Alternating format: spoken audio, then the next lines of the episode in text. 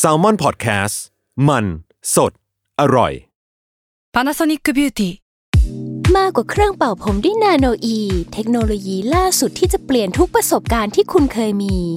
นาโนอีมอยส์เจอร์พลัสเพิ่มความชุ่มชื้นให้เส้นผมหลังใช้งานมากขึ้นถึง 18 เท่า พร้อมชะลอการเฟดของสีผมสำหรับคนชอบทำสีผม ดูแลความชุ่มชื้นทั้งเส้นผม หนังศีรษะและผิวคุณ Panasonic NA0J มีเทคโนโลยีนาโนอีที่ care only you When you need mealtime inspiration, it's worth shopping Kroger, where you'll find over 30,000 mouthwatering choices that excite your inner foodie. And no matter what tasty choice you make, you'll enjoy our everyday low prices, plus extra ways to save, like digital coupons worth over $600 each week. You can also save up to $1 off per gallon at the pump with fuel points. More savings and more inspiring flavors make shopping Kroger worth it every time. Kroger, fresh for everyone. Fuel restrictions apply. s u r v i v a l Trip เที่ยวนี้มีเรื่องกับทอมจากกริฑโยมพยอม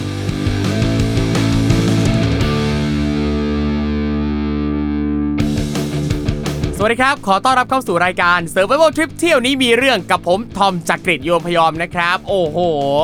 ทุกคนครับคิดถึงเหลือเกินนะครับ นานนมนับไปนับมาหลายสัปดาห์หลายเดือนแล้วนะครับ ที่เราไม่ได้เจอกันนะครับ เพราะว่าสถานการณ์แบบนี้เนี่ย จะแนะนำทุกคนชวนทุกคนออกไปเปิดหูเปิดตาที่ต่างประเทศก็กระไรอยู่นะครับแหมก็เลยต้องพักกันสักหน่อยนะครับห่างกันสักพัก เว้นระยะห่างกันสักนิดนะครับแหม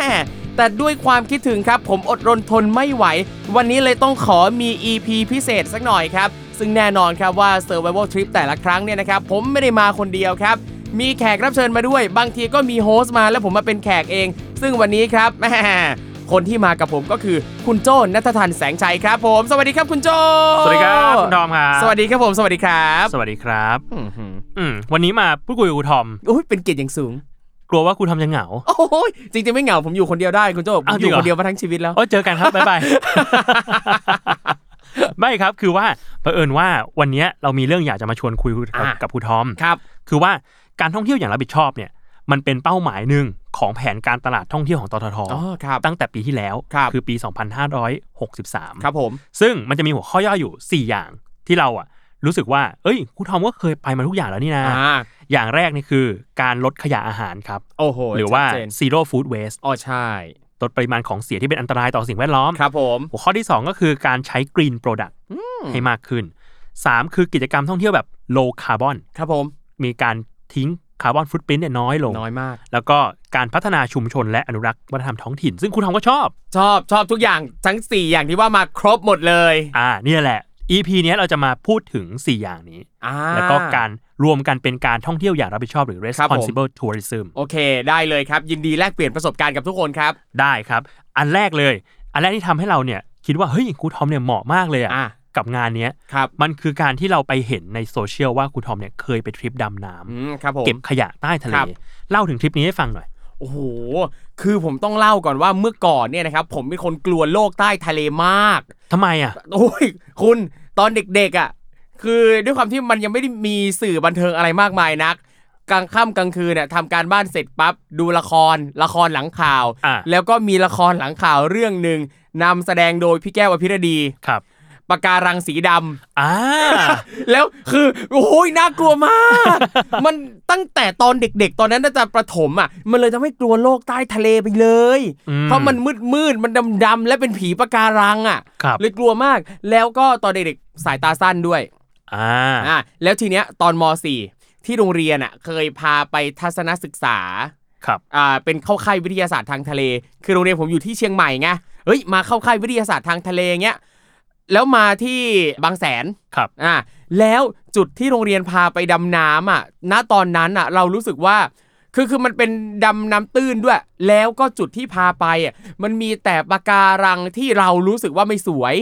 มีแต่แบบ อ่า ปะการังที่ลักษณะเหมือนเป็นก้อนหินโสโครกดำๆเงี้ย อยู่ใกล้ ๆ ชายฝั่งนั่นแห ใช่ ละอืม แล้วด้วยสายตาสั้นด้วย อืม ก็ไม่ได้ใส่แว่นด้วยมันยิ่งเบลอ มันยิ่งมืดมืดๆ อ่า ภาพตอนปะการังสีดำอ่ะ มันย้อนกลับมา อ่า มันเลยเหมือนเป็นปมในใจเลยอ่ะ เป็นปมจริงๆอ่ะ อ่า ว่าเราแบบกลัวโลกใต้ทะเลเพราะคือมองก็ไม่ชัดแล้วมันมีผีมีอะไรอีกอะไร มองล เงี้ย งไปก็ตะคุ่มตะคุ่มอะไรก็ไม่ ใช่ รู้ ใช่นั่นแหละ เลยแบบค่อนข้างจะกลัวแล้วก็ไม่อินกับโลกใต้ทะเลเลย เวลาดูสารคดี แต่แต่เป็นคนชอบดูสารคดีนะ เวลาเห็นสารคดีที่เขาไปโลกใต้ทะเลแบบสวยๆอ่ะ อืม ตอนนั้นก็แบบมันอยู่ตรงไหนทำไมตรงที่ไปอ่ะมันไม่มีไง อืม แล้วพอสายตาสั้นเยอะมันก็รู้สึกว่า เออ ถ้าเราลงไปดำอ่ะ ยังไงซะ มันก็ไม่ได้เห็นความงามอย่างเต็มที่ ถึงแม้ว่าเราจะไปดูตรงที่มันสีสันสวยๆ งามๆ อะไรเงี้ย จนกระทั่งว่าเวลาผ่านไปเป็น 10 ปีทำเลสิกแล้ว อ่ะ อ่า มีตังค์ทำเล ชัด สิก แจ๋วชัดแจ๋ว อุ๊ย ละ ชัดชัดมากเลย ชัดมากเลย แล้วก็มีโอกาสได้ไปถ่ายรายการที่ต้องไปลงไปดำน้ ครั ำ บ ซึ่งอย่างอันนี้เนี่ยเป็นการดำน้ำตื้นเป็นแบบ snorkel ก็ไปแถวเกาะพังงันเกาะเต่าสมุยอะไรเงี้ย อ่า แล้วตอนนั้นรู้สึกว่าโอ้โหทำไมมันสวยขนาดนี้ อ่าก็คือดำน้ำตื้นแต่ว่าก็ ใช่ ออกไปเกาะที่ไกลขึ้นแหละ ใช่ใช่แล้วคือมันน้ำใส เห็นแบบพวกปะการังสีสี มีปลาแบบสีสันสวยงาม มีลูกฉลามมาว่ายเล่นกับเรา อืม แบบเนี้ยรู้สึกว่าอุ้ยมันเป็นโลกที่แบบ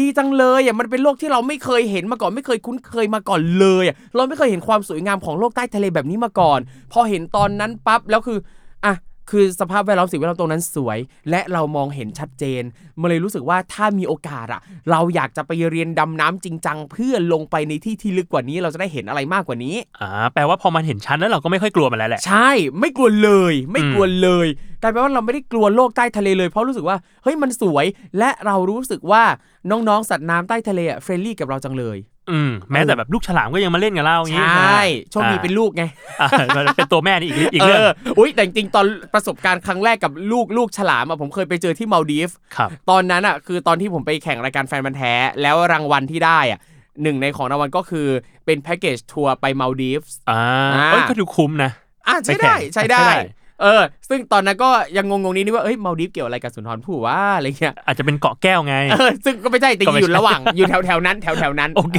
อเพราะเกาะแก้วพิสดารเนี่ยอยู่ระหว่างไทยกับอินเดียไง อ่า เออมาดิฟก็อยู่อ่ะละแวกนั้นละแวกนั้นทะเลทะเลแถวนั้นแล้วคือตอนนั้นอ่ะมันเป็นช่วงที่ใกล้กับจะแข่งแฟนพันธ์แท้แห่งปี ครับ ซึ่งแฟนพันธ์แท้แห่งปีอ่ะเราก็รู้ว่ามันจะมีรอบที่ให้ต่อกรอน เราก็ต้องทำการบ้านประมาณหนึ่งเอออท่องพยายามท่องกรอนเยอะมากเงี้ยเราเอากรอนลงไปนั่งท่องในทะเลมาลดีฟอะไรเงี้ยเราลากเก้าอี้ชายหาดลงไป แล้ว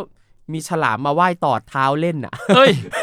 ตอนนั้นอะ ต่อเป็นปลากระปลาตะเพียนเล เอย อลูกฉลามมาว่ายต่อเท้าเล่นอะไรเงี้ยอันนั่นเป็นประสบการณ์แรกที่รู้สึกเออมันก็น่ารักดี พอมาเจอที่ไทยปั๊บเออมันก็ยังน่ารักเหมือนเดิมฉลามไทยฉลามมาลดีฟน่ารักเหมือนกันเลย อ่า นั่นแหละเลยประทับใจมากแล้วก็ตั้งใจว่าจะไปเรียนดำน้ำจริงจัง แต่เวลาผ่านมาแบบ 3-4 ปีอ่ะเราก็ยังยังไม่ได้จัดสรรเวลาเพื่อไปเรียนดำน้ำเลย จนกระทั่งว่าเห็นข่าวหนึ่งนะครับ เมื่อช่วงประมาณปีกว่าๆครับว่าเอ่อมีเรือขนขยะ เรือบรรทุกขยะจากเกาะสมุยมามาฝั่งอะครับเอา ครั เอา บ มาทำลายอ่ะเรือล่ม โอ้โห แล้วก็ขยะลอยเยอะมากตรงตอนนั้นน่ะ อือฮะ แล้วก็จำได้ว่าเขาก็มีการประกาศชวนนักดำน้ำอ่ะไป อืม ช่วยกันเก็บขยะ อ่า เออคือก็มีทั้งเจ้าหน้าที่จากของภาครัฐด้วย แล้วก็จากเอกชนประชาชนทั่วไปอ่ะที่ไป อ่า ช่วยกัน เขาก็ขอวอร์เนเทียด้วยว่างั้น ใช่ซึ่งตอนนั้นเรารู้สึกว่า เฮ้ย ถ้าเราได้เรียนดำน้ำมา เรามีใบเราสอบผ่านเรียบร้อย เราจะเป็นหนึ่งในคนที่สามารถไปช่วยตรงนี้ได้ อ่า เพราะเรารู้สึกค่อนข้างอินกับเรื่องสิ่งแวดล้อมด้วย อืม เออ นั่นแหละ ไม่ใช่แค่เรื่องเออเรือขนขยะล่ม แต่ยังมีที่แบบมีคนไปดำน้ำแล้วเจอว่ามีอวนยักษ์ขนาดใหญ่ไปแบบครอบปะการังที่มันจะไปฉุดรั้งความเจริญของปะการังต่างๆ เขาก็มีทั้งภาครัฐ แล้วก็เอกชนอาสาสมัครเนี่ยที่ไปช่วยกันตัดอวน อ่า อย่างตรงเนี้ยเราก็รู้สึกว่า เฮ้ย ถ้าเรามีใบ เนี่ยเห็นไหมมีใบ มีใบไหม มีใบ ซึ่งเราไม่มี เราไม่มี เออ เราเลยไปทำอะไรแบบนี้ไม่ได้ นั่น อ๋อ ก็เลยตัดใจว่า เอ้ย เราจะไปเรียนจริงจังแล้ว เพราะว่าเราอยากเป็นส่วนหนึ่งที่เป็นส่วนเล็กๆอ่ะที่ได้ไปช่วยดูแลสิ่งแวดล้อมตรงนี้บ้าง อืมคือมันเป็นใบแบบเซอร์ติฟิเคตว่า ใช่ เราเรียนดำน้ำมา ใช่แล้ว อ่าจะได้แบบเรียกว่าไม่เป็นภาระใคร ใช่ ตอนที่ลงไป ถูกต้อง เออฮะ นั่นแหละ ก็เลยอ่ะตัดสินใจละจะไปเรียนดำน้ำแน่นอน เพราะว่าอยากจะช่วยเก็บขยะใต้ทะเลอยากจะไปช่วยแบบกู้อวนอะไรต่างๆ ด้วย ครับ ก็เลยปรึกษากับน้องวาว อืม น้องวาว ซึ่งก็เป็นแขกรับเชิญ Survival Trip EP EP ที่ไปโดนปล้นที่บาร์เซโลนา ครับ น้องวาวเนี่ยเรียกได้ว่าเป็นหนึ่งในนักดำน้ำตัวแม่อีกตัวหนึ่ง อ่า ของประเทศไทย ไม่โดนปล้นแล้ว ไม่โดนปล้ น โดนอะไรปล้นล่ะ โดนแบบโอ้โห อุปกรณ์ดำน้ำนี่แหละหมดไปเป็นแสนเป็นล้านแล้วมั้งกับการดำน้ำทั้งในทั้งต่างประเทศ โอ้ย อะ ตามทวิตเตอร์น้องวาวอยู่ โอ้ โอ้ โห โห ใช่ อลังการ คือเรียกได้ว่าชีวิตของน้องวาวเนี่ยนะครับหนึ่งวันมี 24 ชั่วโมงเนี่ยวาวอยู่ในน้ำ23 ชั่วโมงอะ โอ้โห ไม่นอนเลย ไม่นอน นอนในน้ำ โอ้โห เออหายใจทางเหงือกแล้ววาวอ่ะ นั่นแหละก็เลยปรึกษาน้องวาวว่าเฮ้ยพี่จะเรียนดำน้ำจริงจังละเออแล้วตอนนั้นอ่ะจำได้ว่าน้องวาวเนี่ยอินกับการดำน้ำแบบอ่าฟรีดิฟ ฟรีดิฟมันต่างกับแบบอื่นยังไง คือถ้าแบบสคูบ้าเนี่ยอ่ะถ้าสโนว์เกิลนี่แบบง่ายสุดคือแค่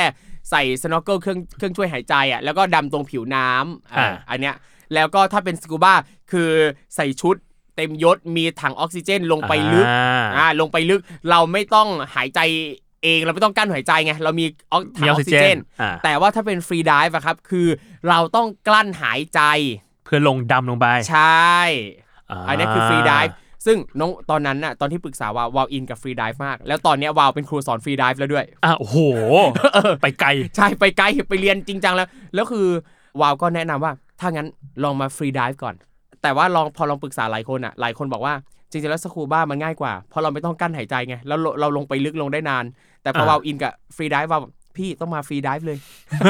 บังคับเราในตัว ใช่ ไอเราก็ไม่รู้อะไร เออเราไม่รู้เรื่องเราเราแบงค์เลยเราไม่รู้เรื่องเลย อ่า ได้วาวว่าไงพี่ว่างั้นอ่ะก็เลยเรียนฟรีดิฟ อืม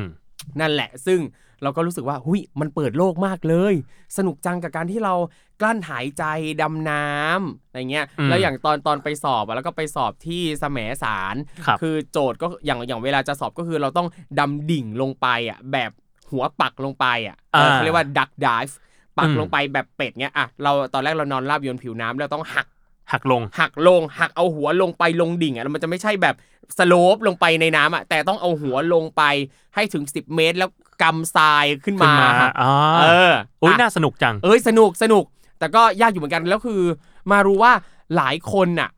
ต้องไปสอบหลายครั้งกว่าจะผ่าน อ่า เออ แต่เราก็รู้สึกว่า เอ้ยกูทำได้ว่ะแบบสอบผ่านในครั้งแรกที่ไปอะไรอย่าง อ่า เงี้ยเออ ก็ นั่น มี แหละ ฝีมืออยู่เหมือนกัน ใช่ใช้ได้ใช้ได้โอ้ยผมรู้สึกผมกั้นหายใจได้นาน เพราะว่าอย่างตอนที่ลองหลังจากเรียนแล้วฝึกเรื่องการเนี่ยหายใจต่างๆอ่ะผมดำน้ำได้ประมาณ 3 นาทีครึ่ง แบบที่ อืม ดำอยู่ดำอยู่อยู่นิ่งๆอะนะครับ เพราะว่าเราไม่ได้ใช้ออกซิเจนอะไรไงมันเลยสามารถอยู่ในน้ำได้นาน ครับ ถ้าเราเคลื่อนไหวมันก็จะลดลดเวลาตรงนี้ไปอีก ซึ่งผมรู้สึกว่าการอยู่เฉยๆในน้ำโดยที่ไม่ได้หายใจเลยสามนาทีครึ่งมันก็ก็เยอะอยู่ อืม อย่างเงี้ย เอออ ม นั่นแหละ อ่ะ ก็เริ่มเรียนอันนี้ เสร็จแล้วก็พอเรียนปั๊บ ได้ใบของฟรีดิฟแล้วก็ออกไปทริปสำหรับดำน้ำเก็บขยะโดยเฉพาะ คืออย่างของโรงเรียนที่ผมไปเรียนอ่าดำน้ำฟรีดิฟอะครับโรงเรียนของคุณครูหมีนะค ครั รับบ สกูบ้าหมีฟรีดิวิ่งเนี้ยเขาก็จะมีจัดทริปไปดำน้ำเพื่อเก็บขยะโดยเฉพาะด้วย ถ้าจะไม่ผิดปีหนึ่งจัดครั้งหรือ 2 ครั้งนี่แหละครับ แล้วก็คือบนเรือครับเขาจะมีอบรมด้วย ว่าขั้นตอนการเก็บต้องเก็บยังไง ขยะอันไหนเก็บได้เก็บไม่ได้ โอ้มีเก็บไม่ได้ด้วย ใช่ คือถ้าเราไม่มีความรู้ปั๊บเจอขยะเก็บหมด เลยอะ แต่อันเนี้ยเขาก็บอกว่า เฮ้ย ขยะบางอันน่ะ ถ้ามันอยู่ตรงนั้นนานมากแล้วจนมันกลายเป็นแหล่งเจริญเติบโตของสิ่งมีชีวิตใต้ทะเลอะ อ่า เราไม่ควรไปยุ่งเลย อ่า เพราะถือว่ามันคือการทำลายระบบนิเวศ ถ้าเราจะไปเก็บอันนั้นน่ะ อ่า ซึ่ง อ่ ถ้าเราไม่มีความรู้เก็บหมดแน่นอน เก็บเรียบเลย เออ นั่นแหละ อ๋อเหมือนเราก็จะเคยเห็นข่าวว่าแบบบางทีมันมีขยะหนักๆ แล้วคก็รับ ปากการังอะไรมันไป ใช่ เกาะหมดแล้ว ใช่คือทั้งปะการังทั้งปลา ปลา ทั้งอะไรต่างๆอ่ะเข้าไปใช้ชีวิตอยู่ตรงนั้นแล้ว อันเนี้ยเราก็ต้องปล่อยปล่อยทิ้งไว้ ให้มัน อืม เจริญเติบโตตามธรรมชาติของมันอะไรเงี้ยอย่างนี้ก็ไปเก็บแล้วมันรู้สึกว่า คือตอนตอนไปทริปเนี้ยครับรู้สึกว่ามันได้บรรลุวัตถุประสงค์หนึ่งในชีวิตก็คือ เราตั้งใจว่าเราจะเรียนดำน้ำเพื่อที่จะไปเก็บขยะ แล้วเราก็ได้ไปดำน้ำเพื่อเก็บขยะจริง า ๆ อันเนี้ยมันรู้สึกแบบหู้รู้สึกแบบวาวซ่าฟินหัวใจมากเลย ม เออ นั่นแหละ แล้วคืออย่างตอนไปอันเนี้ยครับ เราก็จะเห็นว่าเขาก็จะแบ่งโซนการเก็บขยะเหมือนกัน คนที่เรียนฟรีดิฟสามารถเก็บได้เฉพาะโซนนี้ เพราะว่าความลึกอ่ะ เราลงไปได้นะตอนนั้นอ่ะ เราลงไปได้ประมาณ 10 เมตร 10 กว่าเมตร อืม แต่ว่าถ้าจุดไหนที่ลึกกว่านั้น เช่น 20 เมตร 30 เมตรอ่ะก็ต้องใช้สกูบา อ่า อ่าเพราะว่าต้องกั้นหายใจลงไป แต่ถ้าเป็นวาล์ววาล์วกั้นหายใจลงไปชนกับสกูบาข้างล่างได้ ซึ่งงงมากอ่ะคือแบบเคยเจอคือวาล์วเคยเล่าให้ฟังว่าวาล์วก็ดำลงไปเรื่อยๆอ่ะ อืม แล้วก็คนที่ดำสกูบ้าก็หันมาเจอวาวแล้วก็งงว่าอืมทำไมอีนี่ไม่มีถัง นั่นแหละซึ่งวาวมันก็โหูมนกั้นหายใจได้ดันเลยขนาดนั้นน่ะ เป็นเงือกแหละ เอาจริง ๆ แล้ว เออนั่นแหละ แล้วพอพอเราเราไปครั้งเนี้ยเราก็เห็นว่า เออ เขาก็มีแบ่งไงว่าแบบตรงนี้ได้แค่ฟรีดิฟตรงนี้เนี่ยสกูบ้ามันก็เลยเป็นแรงบันดาลใจต่อยอด ให้เราอยากจะรีบไปเรียนสกูบ้า อืม เพราะว่าเราก็เห็นแล้วว่าตอนที่เราฟรีดิฟอะครับ บางครั้งเราเราไปเจอแบบอวนที่มันติดอยู่กับปะการังอะถ้าเราดำลงไปแบบฟรีดิฟเนี่ยนะครับ อืม เราจะใช้เวลาอยู่กับตรงนั้นได้ไม่นาน อ่าเพราะลมหมด ใช่ แล้วมันต้องมีการแปะมือกับเพื่อนอีกคนนึง อ่า เราตัดเท่านี้แล้วนะ พี่พี่พี่ลงไปต่อ มาต่อหน่อย ใช่ มันยังไม่เสร็จสักทีไง แต่สมมุติถ้าเป็นสกูบ้าเราสามารถจบงานได้เอง อ่า ในรอบเดียวที่เราลงไป อ่ารู้ รู้สึกว่ามันน่าจะเป็นประโยชน์ต่อการช่วยเหลือธรรมชาติสิ่งแวดล้อมได้มากกว่า อืมอืม นั่นแหละก็เลยไปเรียนสกูบ้าด้วย ซึ่งตั้งแต่ไปเรียนน่ะแล้วก็ซื้ออุปกรณ์แบบครบครันเลย ซื้อมีดสำหรับดำน้ำตัดอวนนั่นนี่นู่นทุกสิ่งทุกอย่างอะไรเงี้ยเาออ มันมีนี่เฉพาะสำหรับการ ใช่ แบบดำน้ำเลยเหรอ ใช่ครับ มีมีดเฉพาะคือถ้าเราไปร้านอุปกรณ์ดำน้ำเราเจออุปกรณ์เยอะแยะมากมายหลายอย่าง มันต่างกับมีดปกติยังไง มันต่างจากมีดปกติยังไง เอาจริงไม่รู้ อ้าว ไม่รู้แต่รู้ว่ามันมีเป็นมีดเฉพาะดำน้ำเหมือนกับว่ามันมันจะมีมันเป็นมีดพับที่มันจะมีคมสักอย่างที่อยู่ข้างใน อ่า ที่เวลาเราพกติดตัว มันจะปลอดภัยกว่า อ่า มันจะไม่มาเกี่ยวอะไรเรา ใช่ใช่ใช่แล้วก็ไม่ไม่ไม่รู้ว่าไอ้วัสดุที่ใช้อะมันต่างไหมเพราะว่ามันต้องเป็นมีดที่เอาลงลงในทะเลด้วยอะไรเงี้ยอันนี้เราก็ไม่รู้ตรงนั้น อ่า เออ ครับ แต่รู้ว่าตอนไปร้านดำน้ำแล้วเขาบอกว่า ซื้อซื้อซื้อเลยค่ะซื้อเลยค่ะอ่ะได้ซื้อกัน นะครับ โดนป้ายยา ใช่ โดนว่าอย่าง เออเพราะว่าร้านที่ขายอ่ะก็เป็นลูกศิษย์ า คือไปเจอที่ร้านอ้าวลูกศิษย์เขาบอกเคยเรียนกับเราอะไรเงี้ย อ่า เออน้องเลยขายใหญ่เลยกูก็ซื้อก็ได้ ไม่ไม่ได้ลดด้วย เน้นเน้นเป็นลูกศิษย์ไป เออนั่นแหละ อ่ะเห็นครูทอม โอเค อินกับดำน้ำมากเลยอะ ครับ อยากรู้ว่าถ้าเราจะไปดำน้ำบ้าง อ่า เนี้ย แล้วสิ่งที่นักดำน้ำต้องคำนึงเวลาไปออกทะเลแต่ละครั้งอ่ะมีอะไรบ้าง โอ้โหอย่างอย่างอย่างแรกที่เราต้องคำนึงก็คือว่า เราอ่ะเป็นนักท่องเที่ยวเราเป็นแขกเราไม่ใช่คนของที่นั่น เราไม่ใช่คนของใต้ทะเล เราต้องไปแบบมีมารยาท ครับ คือเราอย่าไปรบกวน อย่าไปทำร้าย อย่าไปทำลายสสถานที่อยู่ของเขาสิ่งมี อ่า ชีวิตตรงนั้น อย่าไปหยิบอย่าไปจับอะไรใด ๆ ทั้งสิ้นเราจะเห็นข่าวว่าเออมันก็จะมีบางช่วงที่มีนักท่องเที่ยวลงไปใต้ทะเล แล้วก็หยิบสัตว์น้ำมาเล่น หยิบ อ่าม มาถ่ายรูปอะไรเงี้ยหรือไปนั่งกับโขดหินกับโขดปะการัง อันเนี้ยอย่าอย่าไปทำลายสิ่งเหล่านี้จริง ๆ มันเป็นความรู้พื้นฐานด้วยซ้ำสำหรับคนที่จะดำน้ำอ่ะเป็นสิ่ง แรกๆที่เขาสอนเลยว่าเราต้องให้เกียรติสถานที่ตรงนั้นเราอย่าไปทำลายอย่าไปจับอย่าไปแตะต้อง คือบางทีเราไม่รู้หรอกว่า แค่เราเคลื่อนเขาออกมาจากที่ของเขาอ่ะมันจะเกิดอะไรขึ้นบ้าง ใช เนาะ ่ ทำลายอะไรไปบ้าง ใช่นั่นแหละ อันเนี้ยเราต้องระวังแล้วก็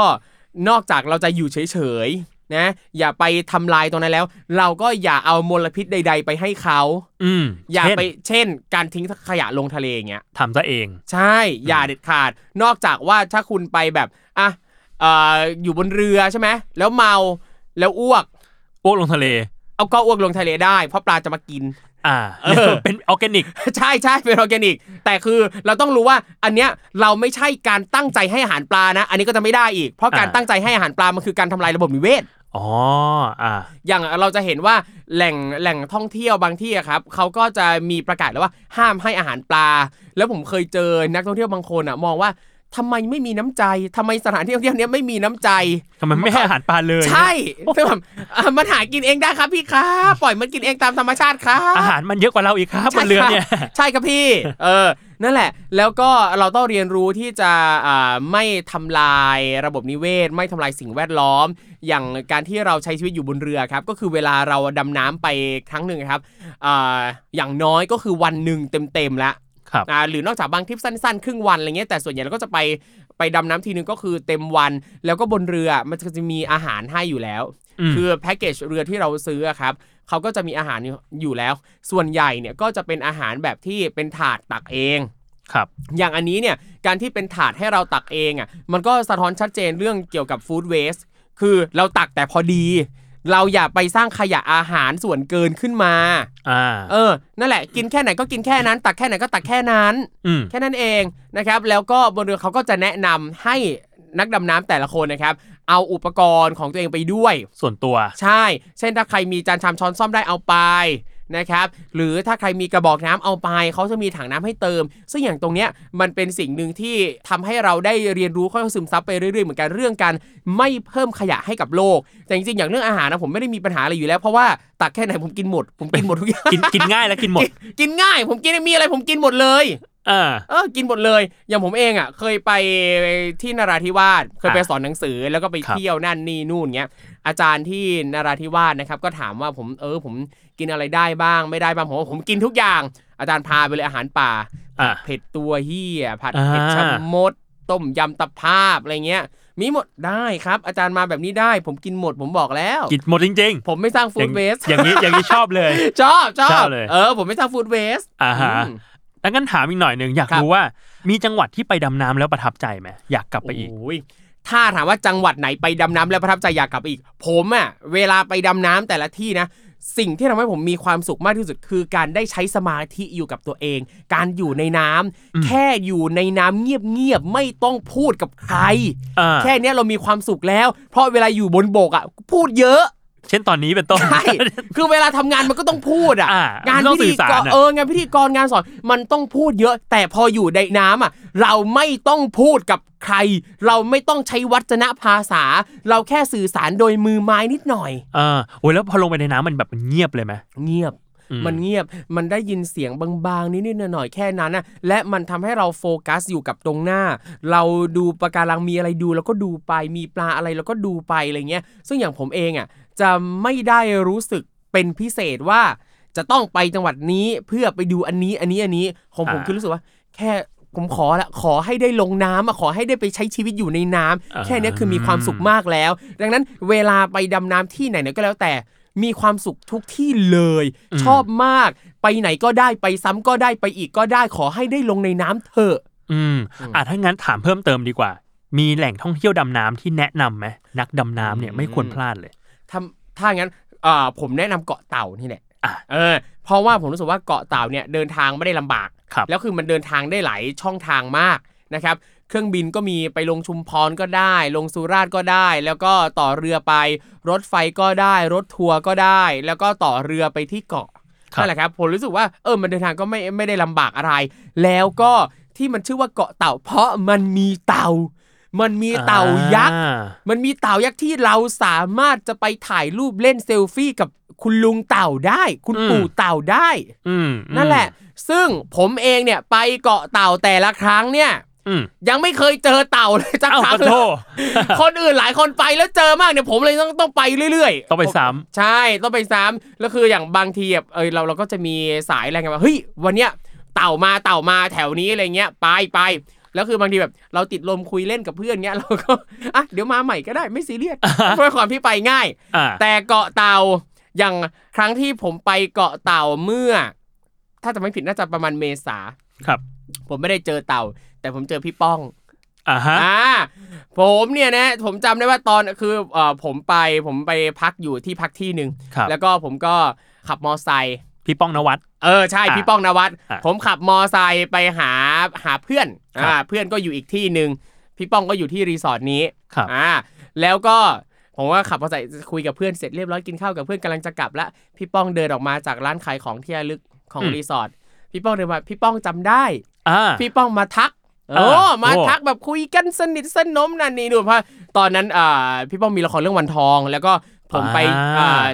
ไปพูดเรื่องเกี่ยวกับวรรณคดีไทยในสกู๊ปโปรโมทวันทอง ครับ เออพี่ป้องก็จำได้ว่าเฮ้ยเราไปแจมตรงนั้น พี่ป้องเดินเข้ามาทักสนิทสนมเฮ้ยใกล้ชิด ถ่ายรูปเซลฟี่กันอ่าไอเราก็อุ้ยแหมพี่ป้องเข้ามาทักทั้งทีถ่ายรูปอ่ะขอถ่ายรูปปั๊บอ่ะลงโซเชียลมีเดียพี่ป้องบอกเนี่ยลงแล้วอย่าลืมแท็กพี่มาด้วยนะเอออา แต่พี่ป้องแกก็เฟรนลี่ไงได้หลังจากนั้น 2 วันปั๊บอ้าวข่าวพี่ป้องติดโควิด เอ้า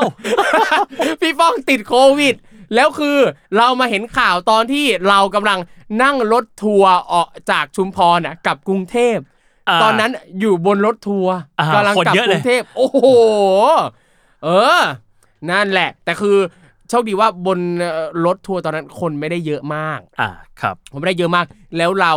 อยู่ตรงที่ที่ไม่ได้แบบมีคนใกล้ๆเลย ไม่ได้คลุกคลีสูงสิงอะไรกับใคร แต่การที่ได้เจอกับพี่ป้องตอนนั้น เราก็ต้องกักตัว เรียกว่ากักตัว 14 14 เป็นการกักตัวครั้งแรก อ่าฮะ อ่านอกจากกักตัวแล้วมาถึงกรุงเทพปั๊บต้องไปแยงจมูกอีก ซึ่งปรากฏว่าไม่เป็น เออ ไม่เป็นผล อ่า ไม่เป็น แยงไปโดนไป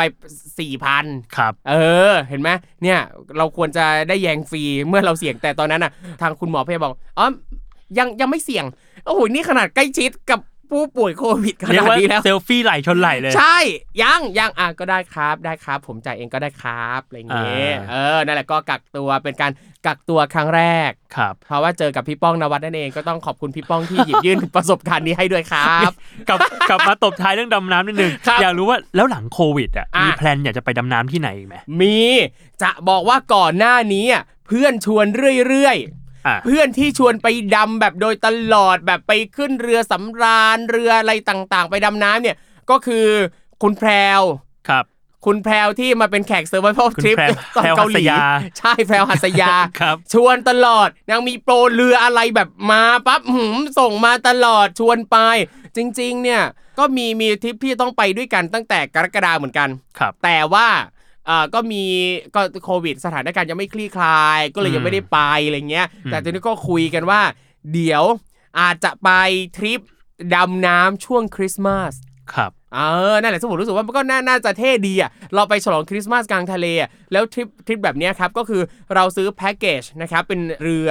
พร้อมที่พักอย่างดีบนเรือมีกิจกรรมบนเรือ เขามีอุปกรณ์ดำน้ำต่างๆ มีถังออกซิเจนให้มีเจ้าหน้าที่คอยดูแล ครับ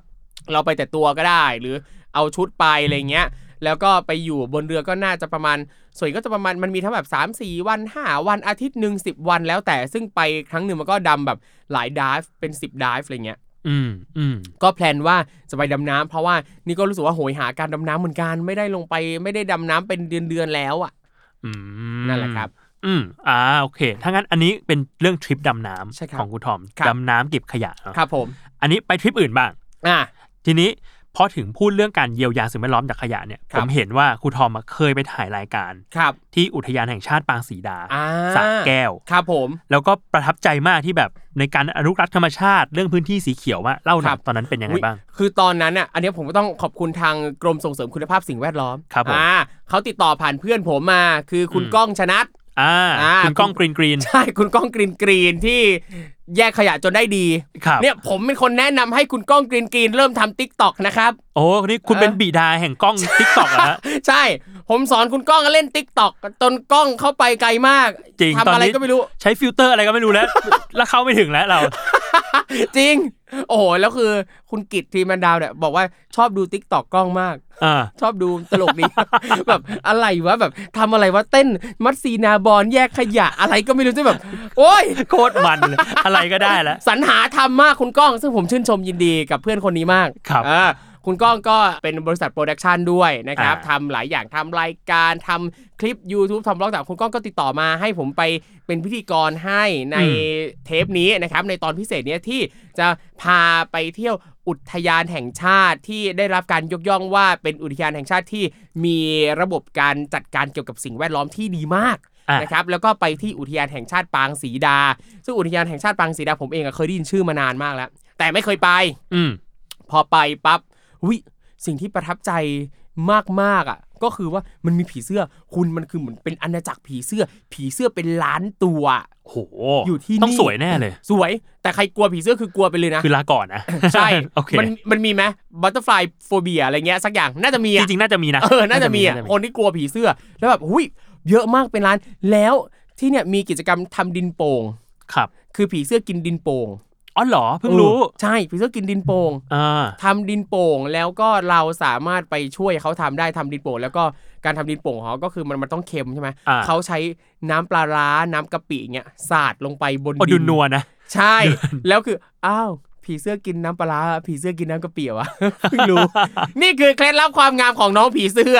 ปีกสวยใช่ ใช่ จากน้ำกะปิ เออ เออ นั่นแหละ อ๋ออ๋อโอเค ได้ได้ได้ได้เออ นะ แต่ทีเนี้ยพอมาพาร์ทเกี่ยวกับสิ่งแวดล้อมที่เนี่ยครับ คือที่เนี่ยเขามีอย่างเอ่อกิจกรรมอย่างนี้ที่ผมรู้สึกว่าเออเท่ดีคือ ถ้านักท่องเที่ยวไปเที่ยวในเนี้ยครับ ไปตั้งแคมป์ไปอะไรใด ๆ ก็แล้วแต่ แล้วถ้าเอาขยะเข้าไป เก็บขยะออกมา ครับ แค่เก็บขยะออกมาจากพื้นที่อ่ะก็คือจะมีของที่ระลึกมอบให้แล้ว อ้าวเหรอ เออ โอ้เจ๋งจัง แค่นั้น ซึ่งผมตั้งใจเลยว่าอื้อหือถ้าไปรอบหน้ากูเตรียมเตรียมขยะไปเองเยอะๆก่อน ตอนกลับออกมาจะได้ของที่ระลึกเยอะๆหน่อย ซึ่งยังไม่รู้ว่าของที่ระลึกเขาคืออะไร โอ้ยรู้แล้วรู้แล้ว อ๋อเหรอเหรอ เพราะเขาให้มาเหมือนกัน คืออะไรคืออะไร เมันก็มีทั้งกระเป๋ามีเสื้อมีนั่นนี่นู่นเยอะแยะมากมายใคร ไม่มี สุด กะปิเหรอ่ะ ไม่มี เอาโถ แอบควักออกมาเอง โอ้ แอบพกดินโป่งกลับบ้านไม่ได้เราให้ผีเสื้ออะไรเงี้ย อ๋อ แล้วก็บ้านพักของเขาก็เท่ดี คือบ้านพักของเขามีจำนวนจำกัด แล้วก็เขาจะแบบติดป้ายเยอะมากรณรงค์เยอะมากก็เรื่องประหยัดน้ำประหยัดไฟ แล้วก็อุทยานแห่งชาติที่เนี่ยใช้โซลาร์เซลล์ คือจะมีเป็นโซนแบบที่เป็นแผงโซลาร์เซลล์ทั้งหมดเลย เพื่อใช้จัดการทุกสิ่งทุกอย่างที่นี่ ครับ ซึ่งผมรู้สึกว่าคือมันไม่ใช่อุทยานแห่งชาติทุกที่ที่จะมีแบบนี้อะ ใช่ แต่ที่เนี่ย ใช่ มี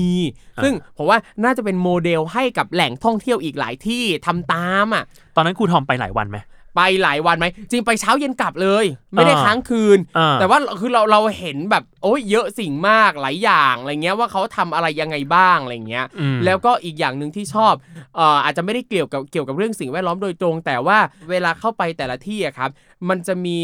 เอ่ออย่างอย่างห้องน้ำเองอ่ะก็เป็นห้องน้ำเขาเรียกว่า universal design ปะที่สำหรับทุกคนใช้ได้อ่ะคนที่นั่งรถเข็นก็สามารถใช้ได้โดยสะดวกแล้วก็สะอาดมาก อันนี้คือสิ่งหนึ่งที่ประทับใจแล้วก็มีการแยกขยะให้เห็นอย่างชัดเจนตามจุดต่างๆด้วยผมรู้สึกว่า เออ การบริหารจัดการต่างๆของเขาอ่ะ มันทำได้ดี อืม แล้วก็มันเป็นอีกสถานที่ท่องเที่ยวหนึ่งที่กระตุ้นให้คนที่ไปเที่ยวอ่ะ ได้เรียนรู้นอกจากจะไปเที่ยวเห็นความงามของผีเสื้อของธรรมชาติของวิวภูเขามีนกเงือกด้วย ค อะ รับ ไรเงี้ยเออการมีนกเงือกนี่มันแสดงให้เห็นถึงความอุดมสมบูรณ์ของ มาป่ามกามามกาก ก ๆ มาก ใช่นกเงือกบินบินเป็นคู่บินว่อนอะไรเงี้ย อ่า เออ คือนอกจากเราจะได้เห็นความสวยงามของธรรมชาติ เห็นอะไรแปลกตาอย่างผีเสื้อกินดินโป่ง ผีเสื้อกินน้ำปลาร้าน้ำกะปิแล้วเนี่ย มันยังเป็นที่ที่ทำให้เราได้เรียนรู้และได้ซึมซับเรื่องเกี่ยวกับการอนุรักษ์ธรรมชาติไปด้วย อืมงั้นถามเพิ่มนิดนึง อยากรู้ว่าเห็นครูทอมบอกมันมีป้ายให้ทำแบบทำนั่นทำนี่ตามเนาะ ครับ เพื่อเพื่ออนุรักษ์สิ่งแวดล้อม ครับ อยากรู้ว่าการไปถึงที่นั่นอ่ะ ครับ แล้วไปแล้วเรียกว่าทำตามคำแนะนำอินสต u ักชั่นเหล่าเนี้ย ครับ มันยากไหม ไม่ยากเลย เออ ไม่ยากเลย เอาจริง คือการที่เราจะอนุรักษ์ธรรมชาติอนุรักษ์สิ่งแวดล้อมอ่ะ มันทำได้ง่ายตั้งแต่แรกอยู่แล้วโดยไม่ต้องมีป้ายบอกอ่ะ อ่าา คือแบบอ่ะแค่เราปิดน้ำปิดไฟมันก็เหมือนกับเป็นสามัญสำนึกส่วนหนึ่ง อ่า อยู่แล้วอ่ะว่า ถ้าเราเปิดน้ำทิ้งไว้ถ้าเราเปิดไฟทิ้งไว้อ่ะมันจะส่งผลเสียอะไรบ้างมันสิ้นเปลืองทรัพยากรสิ้นเปลืองพลังงาน ครับ เออ แล้วไม่จำเป็นต้องบอกก็ได้ แต่การที่เขาบอกอ่ะมันก็เป็นสิ่งที่ย้ำเตือนแล้วผมรู้สึกว่า มันอาจจะเป็นสื่อการสอนอย่างหนึ่งที่คนในครอบครัวสามารถบอกลูกบอกหลานก็ได้ อืม ว่าเนี่ยการที่สมมติที่บ้านที่บ้านอาจจะสอนอยู่แล้วที่บ้านสอนให้ประหยัดน้ำประหยัดไฟ พอมาสถานที่ด้วยอย่างนี้เอ้ามีป้ายบอกเห็นไหมพ่อแม่ก็สามารถบอกลูกดีว่าเนี่ยมันเป็นสิ่งที่เขาทำกันทั่วไปนะทำกันทั่วโลกทุกคนก็ทำกันอะไรเงี้ยมันก็เป็นสิ่งหนึ่งที่จะช่วยสอดแทรกเสริมการเรียนรู้ด้านเนี้ยให้กับทุกคนอีกด้วย อืมอืมอ่ะงั้นผมถามหน่อยจากสองทริปนี้ ครับ ทริปไปปางสีดาเนาะ อ่ะ กับทริปที่ไปดำน้ำเก็บขยะเนี่ย ครับ มันทำให้เราเห็นการท่องเที่ยวยังไงบ้างครับ หุยผมรู้สึกว่าการที่ไปท่องเที่ยวเชิงสิ่งแวดล้อมแบบเนี้ยสิ่งหนึ่งที่เห็นชัดก็คือ มันยิ่งย้ำให้เรารู้สึกว่า การที่เราจะอนุรักษ์สิ่งแวดล้อมการที่เราจะใส่ใจสิ่งแวดล้อม มันไม่ใช่เรื่องยากเลย อืม ทุกคนสามารถทำได้ง่าย ๆนะครับ การเก็บขยะเนี้ยถ้าถามว่าทำไมเราต้องไปเก็บขยะ เพราะว่ามันมีขยะในทะเลไง ขยะมันมาจากไหนขยะมันมาจากคนทิ้ง ดังนั้น อืม ถ้าเราไม่ทิ้งขยะ มัน อ่ะ ก็จะไม่ต้องมีการเก็บขยะ มันก็ลดภาระลงไปเยอะ ใช่ มัก็จะเหลือแค่ว่าแบบสมมติอุบัติเหตุเนี่ย อ่ะ เรียกว่าเรือล่มเรืออะไรก็ว่า ครับ ไป ผม เนี่ยไอ้พวกเนี้ยก็เรียกว่าเรียกว่าสุดวิสัย อ่ะใช่ส่วนวิสัยแล้วก็เข้าใจได้อะไรเงี้ยแต่บางทีเราไปเจอขยะแบบที่มันมันดูออกว่าเป็นเศษที่แบบถูกทิ้งลงไปอ่ะ ทิ้ง มั ไป ก็ แบบไม่มีความรับผิดช เอ อบ อมันก็จะรู้สึกนิดนึงอะไรเงี้ยพวกหรืออย่างพวกขยะมรสุมอะไรเงี้ยมันก็มาเยอะอะไรเงี้ย ครับ เออแล้วก็คือคือพอเห็นประเด็นตัวเนี้ยอย่างแรกคือเราจะต้องไม่เป็นส่วนหนึ่งในการเพิ่มขยะ อืม อ่ะแล้วก็เราก็ยังรู้สึกว่ามาตรการของทางภาครัฐเองก็ต้องชัดเจนแล้วก็ต้องเข้มงวดเหมือนกันคือมันต้องมาประกอบกันทั้งสองส่วน คือแน่นอนว่าสิ่งเหล่านี้เรามันต้องเริ่มต้นที่ตัวเองอยู่แล้วด้วย คือการที่เราไม่ทิ้งขยะ แต่ในขณะเดียวกัน ถ้ามีคนทำภาครัฐก็ต้องมีกฎหมายที่จะจัดการเรื่องนี้อย่างชัดเจนด้วย ถ้าสองส่วนเนี้ย มันทำกันแบบควบคู่กันไป มันก็ อืม น่าจะส่งผลดีต่อสิ่งแวดล้อมมากกว่าที่เป็นอยู่ อ่าผมมาเพิ่งคุยกับพี่วิชัยมา ครับ ว่าการรณรงค์จากจากรัฐที่มันแบบโอ้ยมันแคชชี่เนี่ยมันได้ อ่ะ ผลมากเลยนะ ทุกวันนี้เรายังจำได้เลยตาวิเศษ ใช่ ทิ้งขยะให้เป็นที่เป็นทาง ใช่ เออแล้วมันฝังลงไปในตัวเราอะ ใช่ครับ แล้วทำให้เราแบบเออ เราต้องทิ้งขยะให้เป็นที่เป็นทาง ครับ แล้วตอนนั้นเหมือนมันมันเอฟเฟกตีฟจริงๆอ่ะ อืม จากการเห็นบ้านเมืองแบบ ขยะน้อยลงอย่าง ค เห็ รั นได้ ผม ชัด ครับ อืมอืมอ่ะโอเคครับ งั้นก็อันนี้ไป 2 ทริปแล้วเนาะ ครับผม เดี๋ยวเราพักครึ่งรายการก่อน อ่ะได้ครับ แล้วเดี๋ยวเรามาเจอกันเบรกหน้าครับ ได้เลยฮอฟ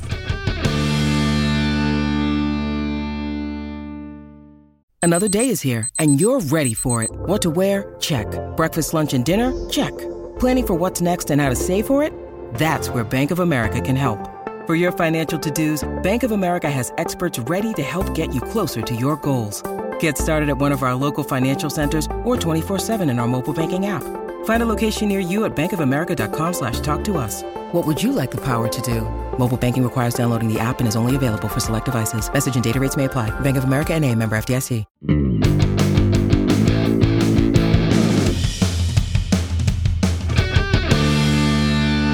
อ่ะกลับมาในเบรกที่สอง ครับผมใช่ค ข บ องเราครับผม ใช่ครับ โอเค เรามาต่อกันกับทริปต่อๆไปของครูทอมเนาะ อ่ะ yeah ความรักโลกของครูทอมยังไม่หม ค ด รับ ลงครับ และคราวนี้เนี่ยไปด้วยความเป็นครูด้วย อ่า เพราะว่าได้ข่าวว่าไปสอนชาวบ้านในพื้นที่ ครับ ตอนไปถ่ายรายการที่น่าน ใช่ บ้าน ค นา รับ โมบจังหวัดน่านเล่าให้ฟังหน่อยครับทริปนี้เป็นยังไง คือทริปนี้เนี่ยนะครับตั้งแต่อันเนี้ยเป็นทริปเมื่อประมาณ 10 กว่าปีมาแล้ว ประมาณ 11 12 ปี ครับ ก่อนที่จะเดบิวต์เป็นครูทอม ก่อนเดบิวต์เหรอ่ะ ก่อนเดบิวต์ก่อนเดบิวต์ พรีเดย์ ใช่ใช่ โอเค พรีเดย์นี่คือพรีเดเตอร์นะ พ ครับ รีเดบิวต์พรีเดบิว เออ ก่อนจะเดบิวต์อันเนี้ยตอนนั้นอ่ะไปถ่ายรายการรายการหนึ่ง ครับ ของสถานีโทรทัศน์ช่องหนึ่ง อ่า แล้วคือตอนนั้นเนี่ยไม่ได้คือรูรูปแบบรายการมันเป็นรายการสารคดี ครับ นะครับแล้วก็เราเนี่ยก็ไม่ได้เป็นรูปแบบพิธีกรนะแต่เหมือนกับว่าเป็นรายการที่หาเฟ้นหาอาสาสมัครเนี่ย อ่า ไปทำกิจกรรมในชุมชน อ่า แล้วตอนนั้นเราก็เราก็ชอบอยู่แล้วไงเรื่องการชอบเราชอบการท่องเที่ยว ค ช รับ อบการเป็นอาสาสมัครอะไรเงี้ยชอบการเรียนรู้วิถีวัฒนธรรมท้องถิ่น อืม แล้วก็สมัครเข้าไปแล้วก็ได้รับคัดเลือก อืม ให้ไปเป็นอาสาสมัครที่ได้ไปถ่ายทำในรายการนี้ อ่า ซึ่งรายการนี้เนี่ยตอนนี้ก็ยังไม่ได้ออกอากาศเลย เอา ปะโทกี่ปีแล้วเนี่ย อุ้ย สิบปี ประมาณ โอ้ 12 ย ประมาณ 11 12 ปี นั่นแหละ ตอนนั้นอ่ะไปใช้ชีวิตอยู่ที่บ้านน้ำมวบจำไม่ได้ว่าตำบลอะไรว่า สาไหม ไม่รู้ครับ ตำบลเวียงสา อ่าฮะ เออนาน่าจะเวียงสานะครับ ถ้าจะไม่ผิดที่จังหวัด ครับ น่าน ผม แล้วคือจังหวัดน่านเนี่ยเป็นจังหวัดที่ภูเขาเยอะมากขึ้นเขาเยอะมากอ่ะ อ่า เราไปถึงที่นั่นปั๊บคือมันมันมันต้องไปแบบ ไปไกลประมาณหนึงอ่ะคืออ ม เป็นหมู่บ้านกลางเขาอ่ะ ครับ อะไรเงี้ย แล้วตอนนั้นนะครับจุดประสงค์ของรายการคือ ให้เราไปเรียนรู้วิถีเกษตรชุมชน อ่า เราไปดูซิว่าเฮ้ยเขาเลี้ยงไก่ยังไง เก็บไข่ยังไงเขากินอยู่ยังไงเข้าป่าเก็บผักยังไง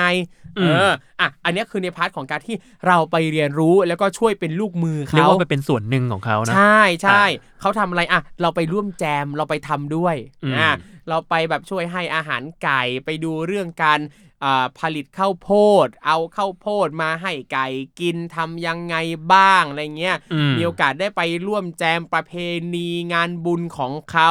เห็นตอนน้ำป่าไหลหลากด้วย คือในช่วงอาทิตย์เดียวมันหลากหลายจังวะ อะไร เงี้ย เยอะมาก อ่าฮะ น้ำป่าแล้วโอ้โหน้ำแบบน้ำเป็นดินโคลนแบบสีแดงอะไรเงี้ย อ่า ไหลออกมาอะไรเงี้ย น้ำท่วมอะไรเงี้ย อ่าฮะ อ่ะแล้วก็อ่ะอันนี้ก็เป็นพาร์ทที่เราได้เรียนรู้ แต่สิ่งหนึ่งที่เจอก็คือว่าเราเห็นว่าเขามีการรวมกลุ่มของผู้สูงอายุในจังหวัดมาทำเครื่องจักสาร อ่า อ่าเฮ้ยแล้วเราก็รู้สึกว่าเขาทำดี อืม ฝีมือดี แล้วคือผมก็ถามว่า แล้วอันเนี้ยขายที่ไหนบ้าง เขาบอกขายกันในหมู่บ้าน เอ้าขายกันในหมู่บ้าน แล้วหมู่บ้านคนก็ไม่ได้จะเยอะอะไรขนาดนั้น อ่า จะซื้อกันสักแค่ไหน แล้วเขาก็บอกว่าก็มีบ้างที่ไปออกงานในเมือง อ่ะ อ่าพายบอกไงเนี่ยอ่ะโอเคอ่ะก็น่าสนใจก็มีการขยายตลาดอะไรเงี้ยคือถึงแม้ว่าตอนนั้นอ่ะ เราเองก็จะไม่ได้ความรู้มีความรู้เรื่องการตลาดอะไรขนาดนั้นหรอก แต่ว่าเราก็เอ่อรู้สึกว่าถ้าสมมุติว่าสิ่งเหล่าเนี้ยพวกงานจักสารต่างๆอ่ะได้รับการเผยแพร่ผ่านสื่อออนไลน์ด้วย ก็น่าจะดี อืม น่าจะทำให้ชาวบ้านเนี่ยมีรายได้เพิ่มมากขึ้นไปอีก แล้วตอนนั้นอ่ะ เป็นช่วงที่เริ่มเล่นทวิตเตอร์ อ่า ทวิตเตอร์มาใหม่ ๆ เลย อ่าทวิตเตียนเนี่ย เออ อ่าฮะ ตั้งแต่ยุคนั้นอะไรเงี้ย ก็เลยแนะนำเข้าไปว่า เนี่ย ลองทำเป็นเว็บไหม ลองทำเว็บก่อนซึ่งมันจะมีฟรีเว็บไซต์เยอะมากในสมัยนั้นอะไรเงี้ยครับ อ่าค ล รับ องทำเป็นเว็บ ถ่ายรูปเอาไปลงในเว็บ ใส่รหัสสินค้า อืม อ่า แล้วก็ช่องทางติดต่อ ถ้าลูกค้าที่อยู่จากต่างจังหวัดอยากได้ เข้ามาดูในเว็บนี้ ติดต่อที่นี่ อะไรเงี้ย เอออ ม มีกี่ลายลงไปเลย มีผลิตภัณฑ์กี่แบบลายจากสารมีกี่แบบแบบไหนราคาเท่าไหร่ยังไงบ้าง อืม อะไรเงี้ย เออ แล้วก็แนะนำให้เขาลองทำเป็นเว็บไซต์ แล้วก็ตอนนั้นน่ะอ่าช่วงที่เราเริ่มเล่นทวิตเตอร์มันก็มี follower บ้างนิดๆหน่อยๆ หลักไม่กี่พัน ครับ ในตอนนั้นอะไรเงี้ย แล้วก็ลองเอาผลิตภัณฑ์เขาอ่ะมาโพสต์ขาย อ่า ใน Twitter ด้วย ก็ขายได้ อ่ามี มี คนไปซื้ สั่ง อ ซื้อ มีคนช่วยรีทวีตต่างๆ นานา แล้วคือมันก็เห็นชัดเจนว่า ถ้าเรามีองค์ความรู้ด้านนี้มันสามารถจะขยายมันสามารถต่อยอดไปได้อีก พอไปทริปเนี้ยเราก็รู้สึกว่าเออ เราไม่ใช่แค่เป็นฝ่ายที่ไปเทคจากชาวบ้านอ่ะ อ่า เออแต่เราก็กิฟต์ในประเด็นนี้ด้วยซึ่ง อันเนี้ยเราก็ไม่รู้เหมือนกันว่า ณ ปัจจุบันเนี้ยเขาต่อยอดไหมได้ ครั ทำ บ ต่อแค่ไหน แต่คิดว่าก็น่าจะเพิ่มมากขึ้นประมาณนึงแหละ เพราะว่ามันมีโซเชียลมีเดียเยอะขึ้นถ้าเทียบกับ 10 ปีก่อน เห็นว่าที่น้ำมั่วบอะเขาก็มีกลุ่ม Facebook การมีแฟนเพจชุมชนน้ำมั่วบกันด้วยอะไรเงี้ยซึ่งคิดว่าในเนี้ยก็น่าจะมีช่องทางให้จำหน่ายผลิตภัณฑ์ต่างๆ ด้วย หรืออย่างอีกอันนึงที่จำได้ก็คือด้วยความที่ว่าเป็น คุณตาคุณยายอ่ะทำเครื่องจักสารกัน แล้วก็เวลาราคาสินค้าอะไรเงี้ยอ่ะ อืม ราคาสินค้าตอนนั้นสัมผัสแรกที่ผมไปเจอนะเห็นครั้งแรกคือ เป็นเครื่องจักสารนะเครื่องจักสารไม้ไผ่จากหวายเงี้ยแล้วเวลาเขียนเวลาติดราคา ถ้าโดยทั่วไปอาจจะแบบอ่ะเขียนใส่กระดาษแล้วมาแปะ แต่นี่คือคุณตาคุณยายนะ ตอนนั้นน่ะ ใช้ปากกาเพอร์มาเนนต์น่ะเขียนลงไปบนตะกร้าเลยว่าราคาเท่าไหร่ เอ้า ซึ่งผมรู้สึกว่า ไม่ได้คุณป้าคุณป้าทำแบบนี้ไม่ได้ มัน คุณ มัน ตา ไม่ คุณา สวย ไม่สวยไม่สวย คุณตาคุณยายไว้ก่อนยั้งก่อนยั้งก่อนบัดได้เนี่ยมันบัดได้เลยคุณยายมัน บั บั ด ด ได้ ได้ อีกอ่ะ เลยมันบัดได้เลยมันบัดได้แต้ๆนะคุณยาย บัดได้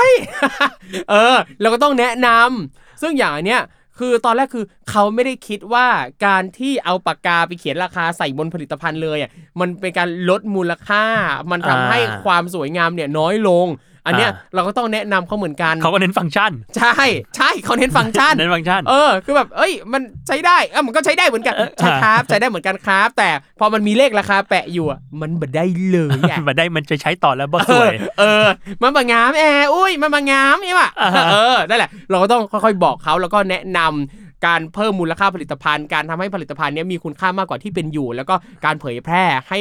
คนอื่น คนที่อยู่ห่างไกลเนี่ยได้เห็นผลิตภัณฑ์ได้รู้จักผลิตภัณฑ์มากขึ้น อ่าฮะ อืม นี่เห็นทีมงานบอกว่าครูทอมมาเคยไปเป็นวิทยากรที่กวานพะเยาด้วย อ่า ที่เป็นทริปแบบมีขี่จักรยานชมเมืองอะเล่าให้ฟังหน่อย อันนี้ คื เป็อนยังไง อันนี้เนี่ยคือภาคเหนือผมก็ไปบ่อยไงผมด้วยความที่ว่าไอเราเองก่อนก็เรียนมัธยมที่เชียงใหม่มีรุ่นพี่อยู่กระจาย อ่า ทั่วไปในภาคเหนืออย่างที่เอ่อจังหวัดพะเยาเองก็มีรุ่นพี่ที่โรงเรียนเนี่ยที่เป็นเลขานายกเทศมนตรีอยู่ที่นั่น ครับผม เอออะไรเงี้ยผมก็จะไปพะเยาบ่อยก็จะไปเป็นวิทยากรนะครับ อืม บางทีก็ไปเป็นวิทยากรอบรมเรื่องเกี่ยวกับเทคนิคการสอนให้ครูไปติว อ่า ใด ๆ ให้เด็กๆบ้าง แล้วทีเนี้ยเอ่อ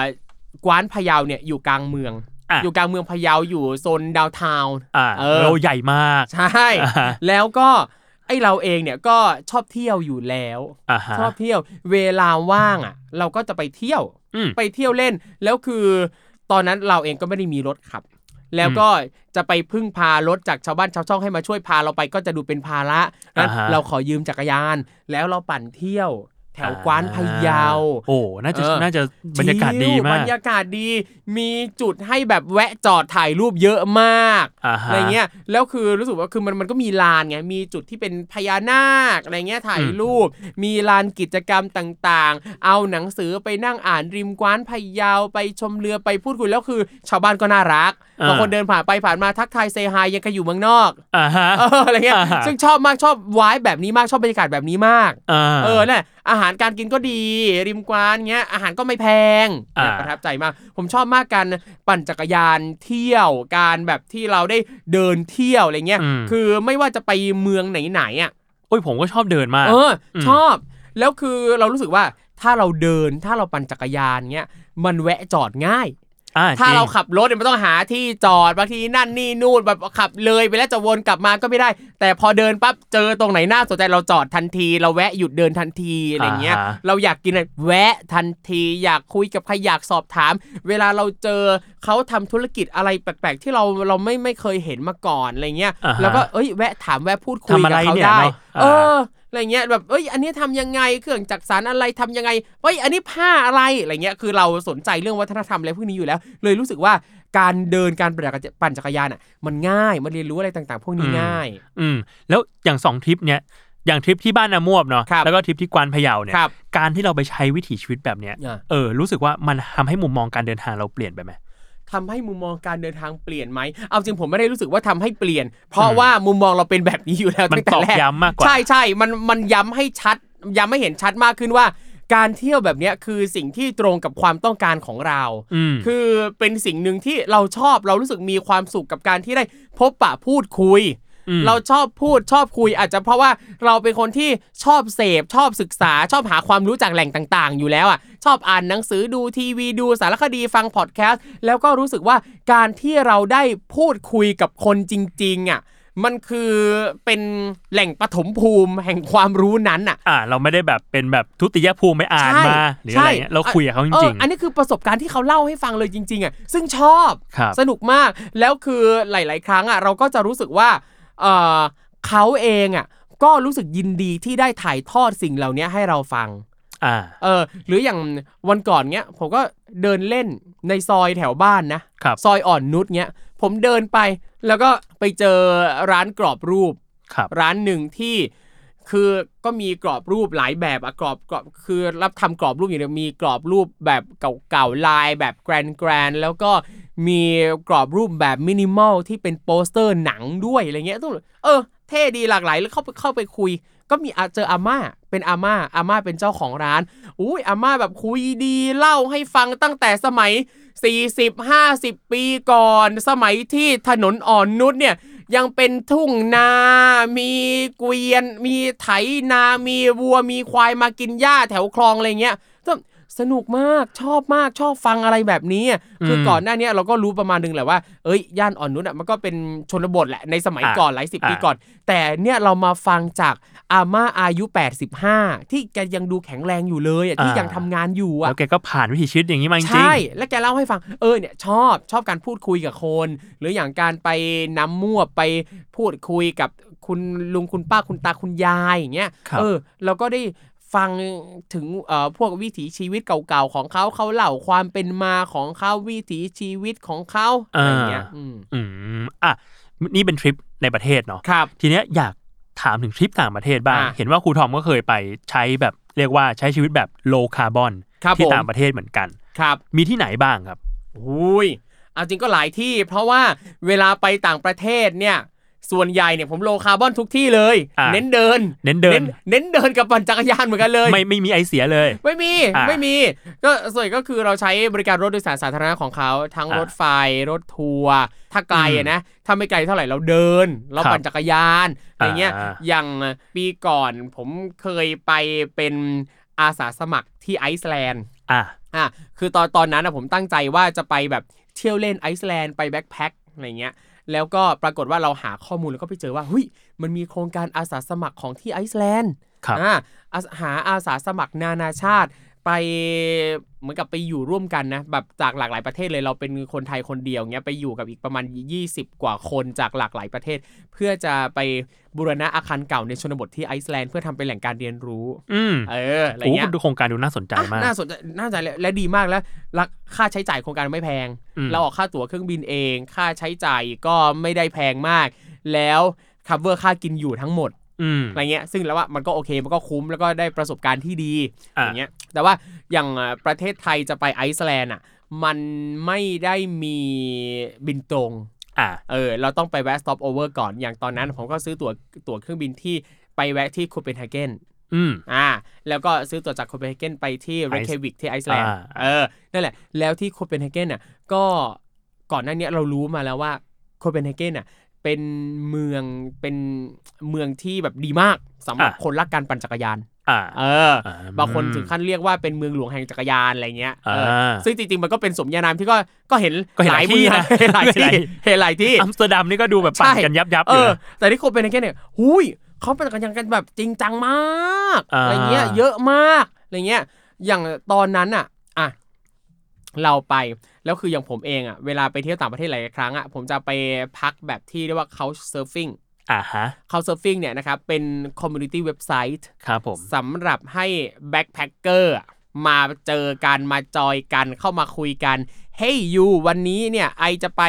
เมืองยูนะ บ้านยูสะดวกให้ไอไปพักไหมอ่ะแล้วก็ไป า คือไปน เขา อน เซิร์ฟ เขา ฟิงก็เรียกว่าไปนอนโซฟาเขาว่าใช่ งั้น ใช่ทำนองนั้นอะไรเงี้ยหรืออย่างบางทีเอ่อนักท่องเที่ยวต่างชาติจะมาไทยก็มาเขาที่บ้านเราเหมือนกันอะไรเงี้ยก็มี อ่าฮะ แล้วก็แลกเปลี่ยนกันไป ครับ อ่ะไปที่นี่ปั๊บเออเราก็ชอบไงเพราะว่า เราก็ได้พบปะพูดคุยอ่ะคนท้องถิ่นจริง ๆเนี้ยได้ไปอยู่บ้านเขาแล้วก็มันไม่ได้เสียค่าใช้จ่ายด้วยแล้วเขามีเวลาเขาก็พาไปเที่ยวคุยกันแลกเปลี่ยนความเห็นนั่นนี่นู่น แล้วเขาก็พาเราปั่นจักรยาน อ่ะ ไปเที่ยวเล่นในเมืองนั้น ซึ่งเรารู้สึกว่าเฮ้ยมันเท่ดีกับการที่คือทางจักรยานมันชัด อ่า แล้วก็มันไม่มีคนไปแย่งทางจักรยานอ่ะ อ่า ไม่มีอะไรมาแบบรบกวนเรา ใช่ ซึ่งอย่างเนี้ยเราก็รู้สึกว่าสาเหตุหนึ่งก็เป็นเพราะอ่าสภาพแวดล้อมอากาศดีด้วย มันไม่ได้เหนื่อยมากไม่ได้ร้อนมาก อืม อย่างบ้านเราเราก็เห็นว่าเออก็มีทางจักรยานเหมือนกัน แต่ว่าคนที่ปั่นจักรยานบนทางจักรยานอ่ะก็ไม่ได้เยอะเท่าที่ควร อ่า เอออะไรเงี้ยซึ่งคิดว่าอาจจะเป็นผลสืบเนื่องมาจากเรื่องอากาศด้วยเรื่องสภาพแวดล้อมด้วยอะไรเงี้ยอ่ะ อืม แต่อย่างอ่ะเราไปที่เดนมาร์กที่โคเปนเฮเกนเงี้ยอ่ะแล้วก็ปั่นจักรยานไปแล้วก็ซึ่งเหมือนกันรู้สึกชอบมากกับการที่เราอยากแวะแล้วก็แวะอยากแวะดูอยากแวะถ่ายรูปอะไรตรงไหนมันสามารถทำได้โดยสะดวกมากๆ อืม นอกจากปั่นจักรยานแล้วอ่ะอีกที่หนึ่งที่เคยไปก็คืออย่างล่าสุดเลย ไปอเมริกา อ่า แล้วก็ไปอ่ะอย่างอย่างที่อเมริกาเองอ่ะอย่างตัวนิวนิวยอร์กเองอะครับเราก็จะเจอว่ามันก็จะมีสกูตเตอร์ไฟฟ้า อืม กระจายหลายจุดทั่วเมืองสกูตเตอร์ไฟฟ้าแล้วก็จักรยานอ่าที่ใครอยากจะปั่นก็สามารถเช่าได้ อืม แต่บัตรโหลดแอปมาก็ได้เลยอะไรเงี้ยคือสสแกน แต่ละเครื่องมันจะมีสแกนผ่านแอปอะไรเงี้ยจ่ายตังค์หักผ่านบัตรไปแล้วก็อยากปั่นไปไหนก็ไป อยากไถไปไหนก็ไปอยากจอดตรงไหนก็จอดอะไรเงี้ยแต่ว่าอย่างที่นิวยอร์กเนี่ยผมเน้นเดินมากกว่า มาที่ DC นี่แหละ ที่ได้ลองใช้สกูตเตอร์ของเขา อืม ตามจุดต่างๆ คือแบบมีเยอะมาก มีเยอะมีทั่วอะไรเงี้ย ก็รู้สึกสนุกกับการถ่ายสกูตเตอร์ไป แล้วก็รู้สึกว่าคนจำนวนไม่น้อย ทั้งที่เป็นนักท่องเที่ยว แล้วก็เป็นคนในเมืองนั้นน่ะ อืม พร้อมใจกันถ่ายสกูตเตอร์ไปตามแหล่งท่องเที่ยวต่าง อืม ๆ อยากจอดตรงไหนก็จอด บางทีเหมือนกับว่า เขาก็ไม่ได้ขับรถออกจากบ้าน อ่า ไม่ได้นั่งรถไฟตลอด แต่เขาเลือกที่จะออกมาสูดอากาศบริสุทธิ์ข้างนอกบ้าง ซึ่งตรงเนี้ยคิดว่านะครับสาเหตุหนึ่งที่ตอนตอนช่วงที่ผมไปอ่ะคนออกมาใช้สกูตเตอร์มาปั่นจักรยานกันเยอะน่าจะเพราะว่าเป็นช่วงที่อเมริกาเนี่ยคลายล็อกดาวน์แล้ว เขาประกาศว่าเราสามารถจะอ่าถอดหน้ากากในที่สาธารณะได้แล้ว แล้วก็ออกมาทำกิจกรรมข้างนอกได้แล้ว ใช่ อ่า อย่างตอนแรกก็เจอว่าโอ้ยคนไถสกูตเตอร์ว่อนกันเต็มเลย ปั่นจักรยานกันเต็มเลย ไปนั่งปิกนิกในสวนสาธารณะกัน อืม เอาเสื่อมาปูกินขนมนมเนยอ่านหนังสืออาบแดดกันใช้ชีวิตเป็นปกติ ครับอืม นั่นแหละ ซึ่งอย่างสกูตเตอร์เองอะเอาจริงผมก็เห็นว่าที่ไทยก็มีเหมือนกัน ก็เห็นมีถ้าถ้าจำไม่ผิดจะเป็นทริปแบบไถสกูตเตอร์รอบเกาะรัตนโกสินทร์ อ่าเหมือนเคยเห็นเหมือนกัน เออเออเออ ยเห็นเหมือนกัน อะไรเงี้ยส่วนรู้สึกว่าเออก็ก็เท่ดี อะไรเงี้ย อืม แต่ผมเองอ่ะยังไม่เคยไปร่วมของที่กรุงเทพนะ อ่า แต่ว่าผมเคยไปไถที่เชียงใหม่ อ่า เคยไปไถสกูตเตอร์ที่เชียงใหม่ ตอนนั้นไปถ่ายงานเหมือนกัน อืม อ่า ไปถ่ายงาน อันนั้นก็ไปไปกับน้องกิจด้วย กิจทีแมนดาว ครับผม เออ ก็ไปไถสกูตเตอร์เล่นกันในเมืองอะไรเงี้ย เหมือนกับตอนนั้นเป็นช่วงที่มีบริษัทเอกชนที่ทำธุรกิจเกี่ยวกับสกูตเตอร์ให้เช่าเนี่ยครับเขาเหมือนกับเป็นช่วงเริ่มโปรโมท อืม แล้วเราก็ไปพอดี ก็ไปเจอ อย่างเงี้ย เราก็ได้ไปแจม แล้วก็ลองไถปั่นไปด้วย ซึ่งแล้วก็รู้สึกเหมือนกันว่า เออ การไถสกูตเตอร์อะมันก็เป็นอีกช่องทางการเดินทางเพื่อท่องเที่ยวอีกรูปแบบหนึ่งที่มันตอบโจทย์เรา า คือถ้าปั่นจักรยาน มันจะเหนื่อยกว่า อ่า เออ ถ้าเดินก็เหนื่อยแล้วก็ช้ากว่า อ่า แต่พอเป็นสกูตเตอร์ อุ้ยเร็วแล้วก็เหนื่อยน้อยกว่า เรารู้สึกว่าสกูตเตอร์มันมันคล่องตัวด้วยคือมันไม่เหมือนจักรยาน ใช่ใช่ ที่แบบจะจะขึ้นจะลง เออ อะไรเงี้ยเนาะ เออใช่ใช่ใช่ เออหาที่จอดคือแม้ว่ามันจะง่ายกว่ารถยน ครั ต์ บ แต่มั ผ น ม ก็ยังแบบต้องหาที่จอดอยู่ดี ใช่ใช่ซึ่งสกูตเตอร์มันก็ถือว่าเป็นอีกทางหนึ่งที่สะดวกมาก แต่ทั้งนี้ทั้งนั้นไม่ว่าใครชอบแบบไหนใครสะดวกแบบไหน ก็ลองแล้วก็เลือกตามที่ตัวเองชอบ ใครชอบเดินเดิน ใครชอบจักรยานก็ปั่นไปใครชอบสกูตเตอร์ก็ไถไป เรียกว่าไปลองดู ใช่ครับ อ่าฮะ นั่นแหละ อ่ะโอเค ทีนี้เห็นครูทอมอ่ะมีอีกรูปแบบหนึ่งของการเที่ยวที่ชอบมาก ครับ มันคือการเที่ยวแบบอันซีน อ่า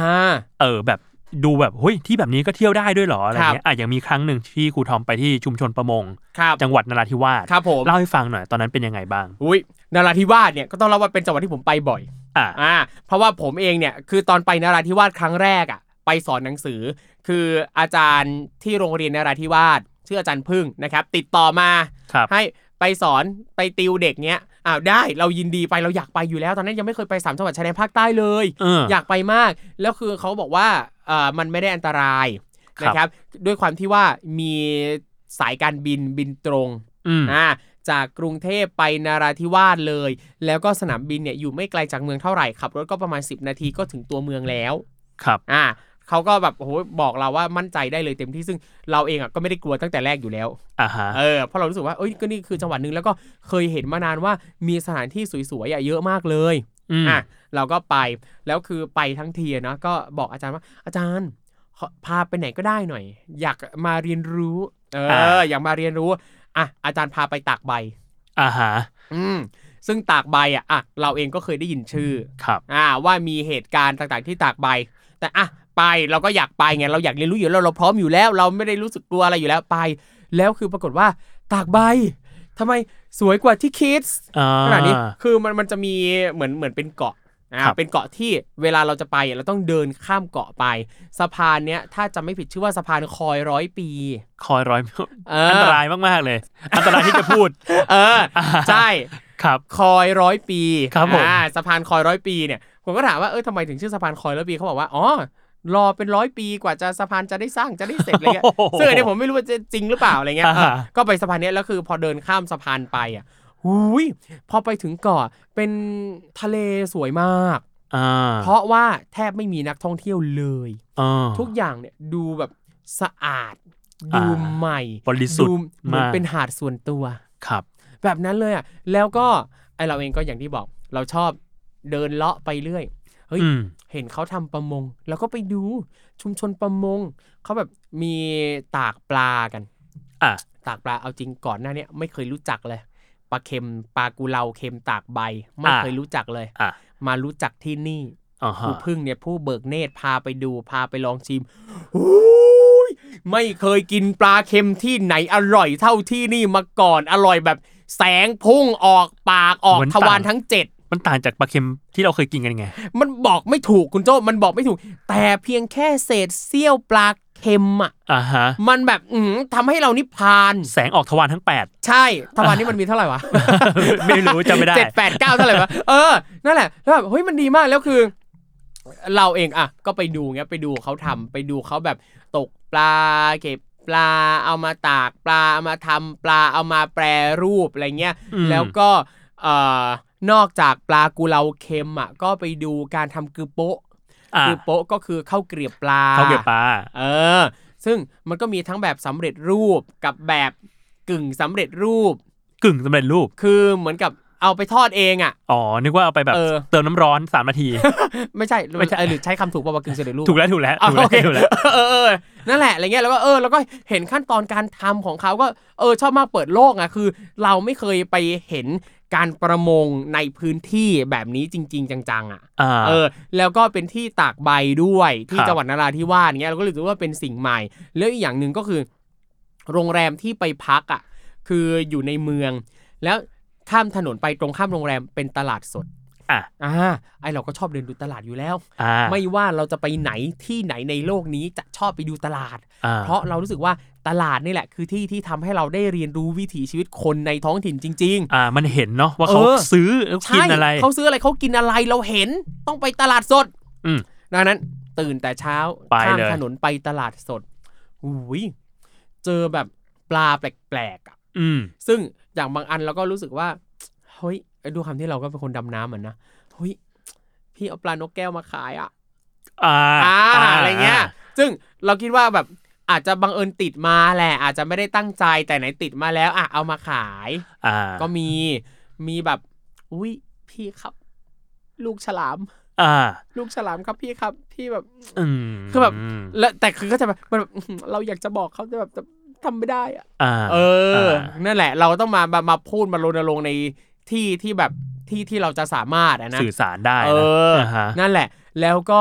อีกอย่างหนึ่งที่อีกอย่างหนึ่งที่ประทับใจมากจากการไปเดินตลาดคือ เขาก็จะมีร้านชากาแฟตอนเช้าของเขาร้านโกปีอะไรอย่างเงี้ยเออ แล้วก็ไปกินนั่งกินเพลิน อร่อยมีความสุขฟังแบบชาวบ้านคุยกันอะไรเงี้ย อ่า เออ แล้วบางทีเขาคุยกันเป็นภาษายาวีอ่ะ อ่า เราฟังไม่รู้เรื่องหรอกแต่ว่าเราอยู่ในวายแบบนั้นอยู่ในบรรยากาศแบบนั้นแล้วก็เออแล้วก็รู้สึก เพลินๆ ก็ เนอะ เป็นบรรยากาศที่แปลกดีอะไรเงี้ย อ่าฮะ แล้วก็เขาก็จะมีอาหารท้องถิ่นที่เอ่อเป็นอาหารมุสลิม เป็นอาหารเอ่อที่เราจะเจอบ่อยเวลาเราไปเที่ยวแถวแบบมาเลเซีย สิงคโปร์ อินโดนีเซีย พวกนาซิเลมัก อ่านาซิ นา ล ซิเล เลมา มัก แล้วก็มีนาซิดาแก อ่าฮะ เออนาซีต่างๆบรรดานาซีน่ะเป็นข้าวนา นาซี ซี เป็น คือ ข้าว เออ ข้าวต่างๆนะมากมายอะไรเงี้ยของเขาแบบเฮ้ยเราชอบอยู่แล้ว อย่างเวลาเราไปเที่ยว สามประเทศที่ว่ามาพวกมาเลอินโด สิงคโปร์เงี้ยผมชอบกินอาหารท้องถิ่นพวกนี้ชอบกินข้าวอะไรแบบเนี้ยรู้สึกเออมันอร่อยดี อืม แปลก อืม ๆแล้วก็ได้มาได้มากินที่นี่ แล้วก็ ครับ อย่างหนึ่งคือ ผลไม้ อ่า คือก่อนหน้าที่ผมจะเคยไปบาหลีอินโดนีเซีย ครับ ผมรู้สึกว่าผลไม้หนึ่งที่ผมไม่ค่อยชอบกิน ก็กินได้แต่ไม่ชอบคือสละระกรรม อ่า เพราะผมรู้สึกว่าไม่ค่อยชอบผลไม้ที่เนื้อมันติดกับเม็ด อ่า เห็ อ่าน ป่ะเออ มะม่วง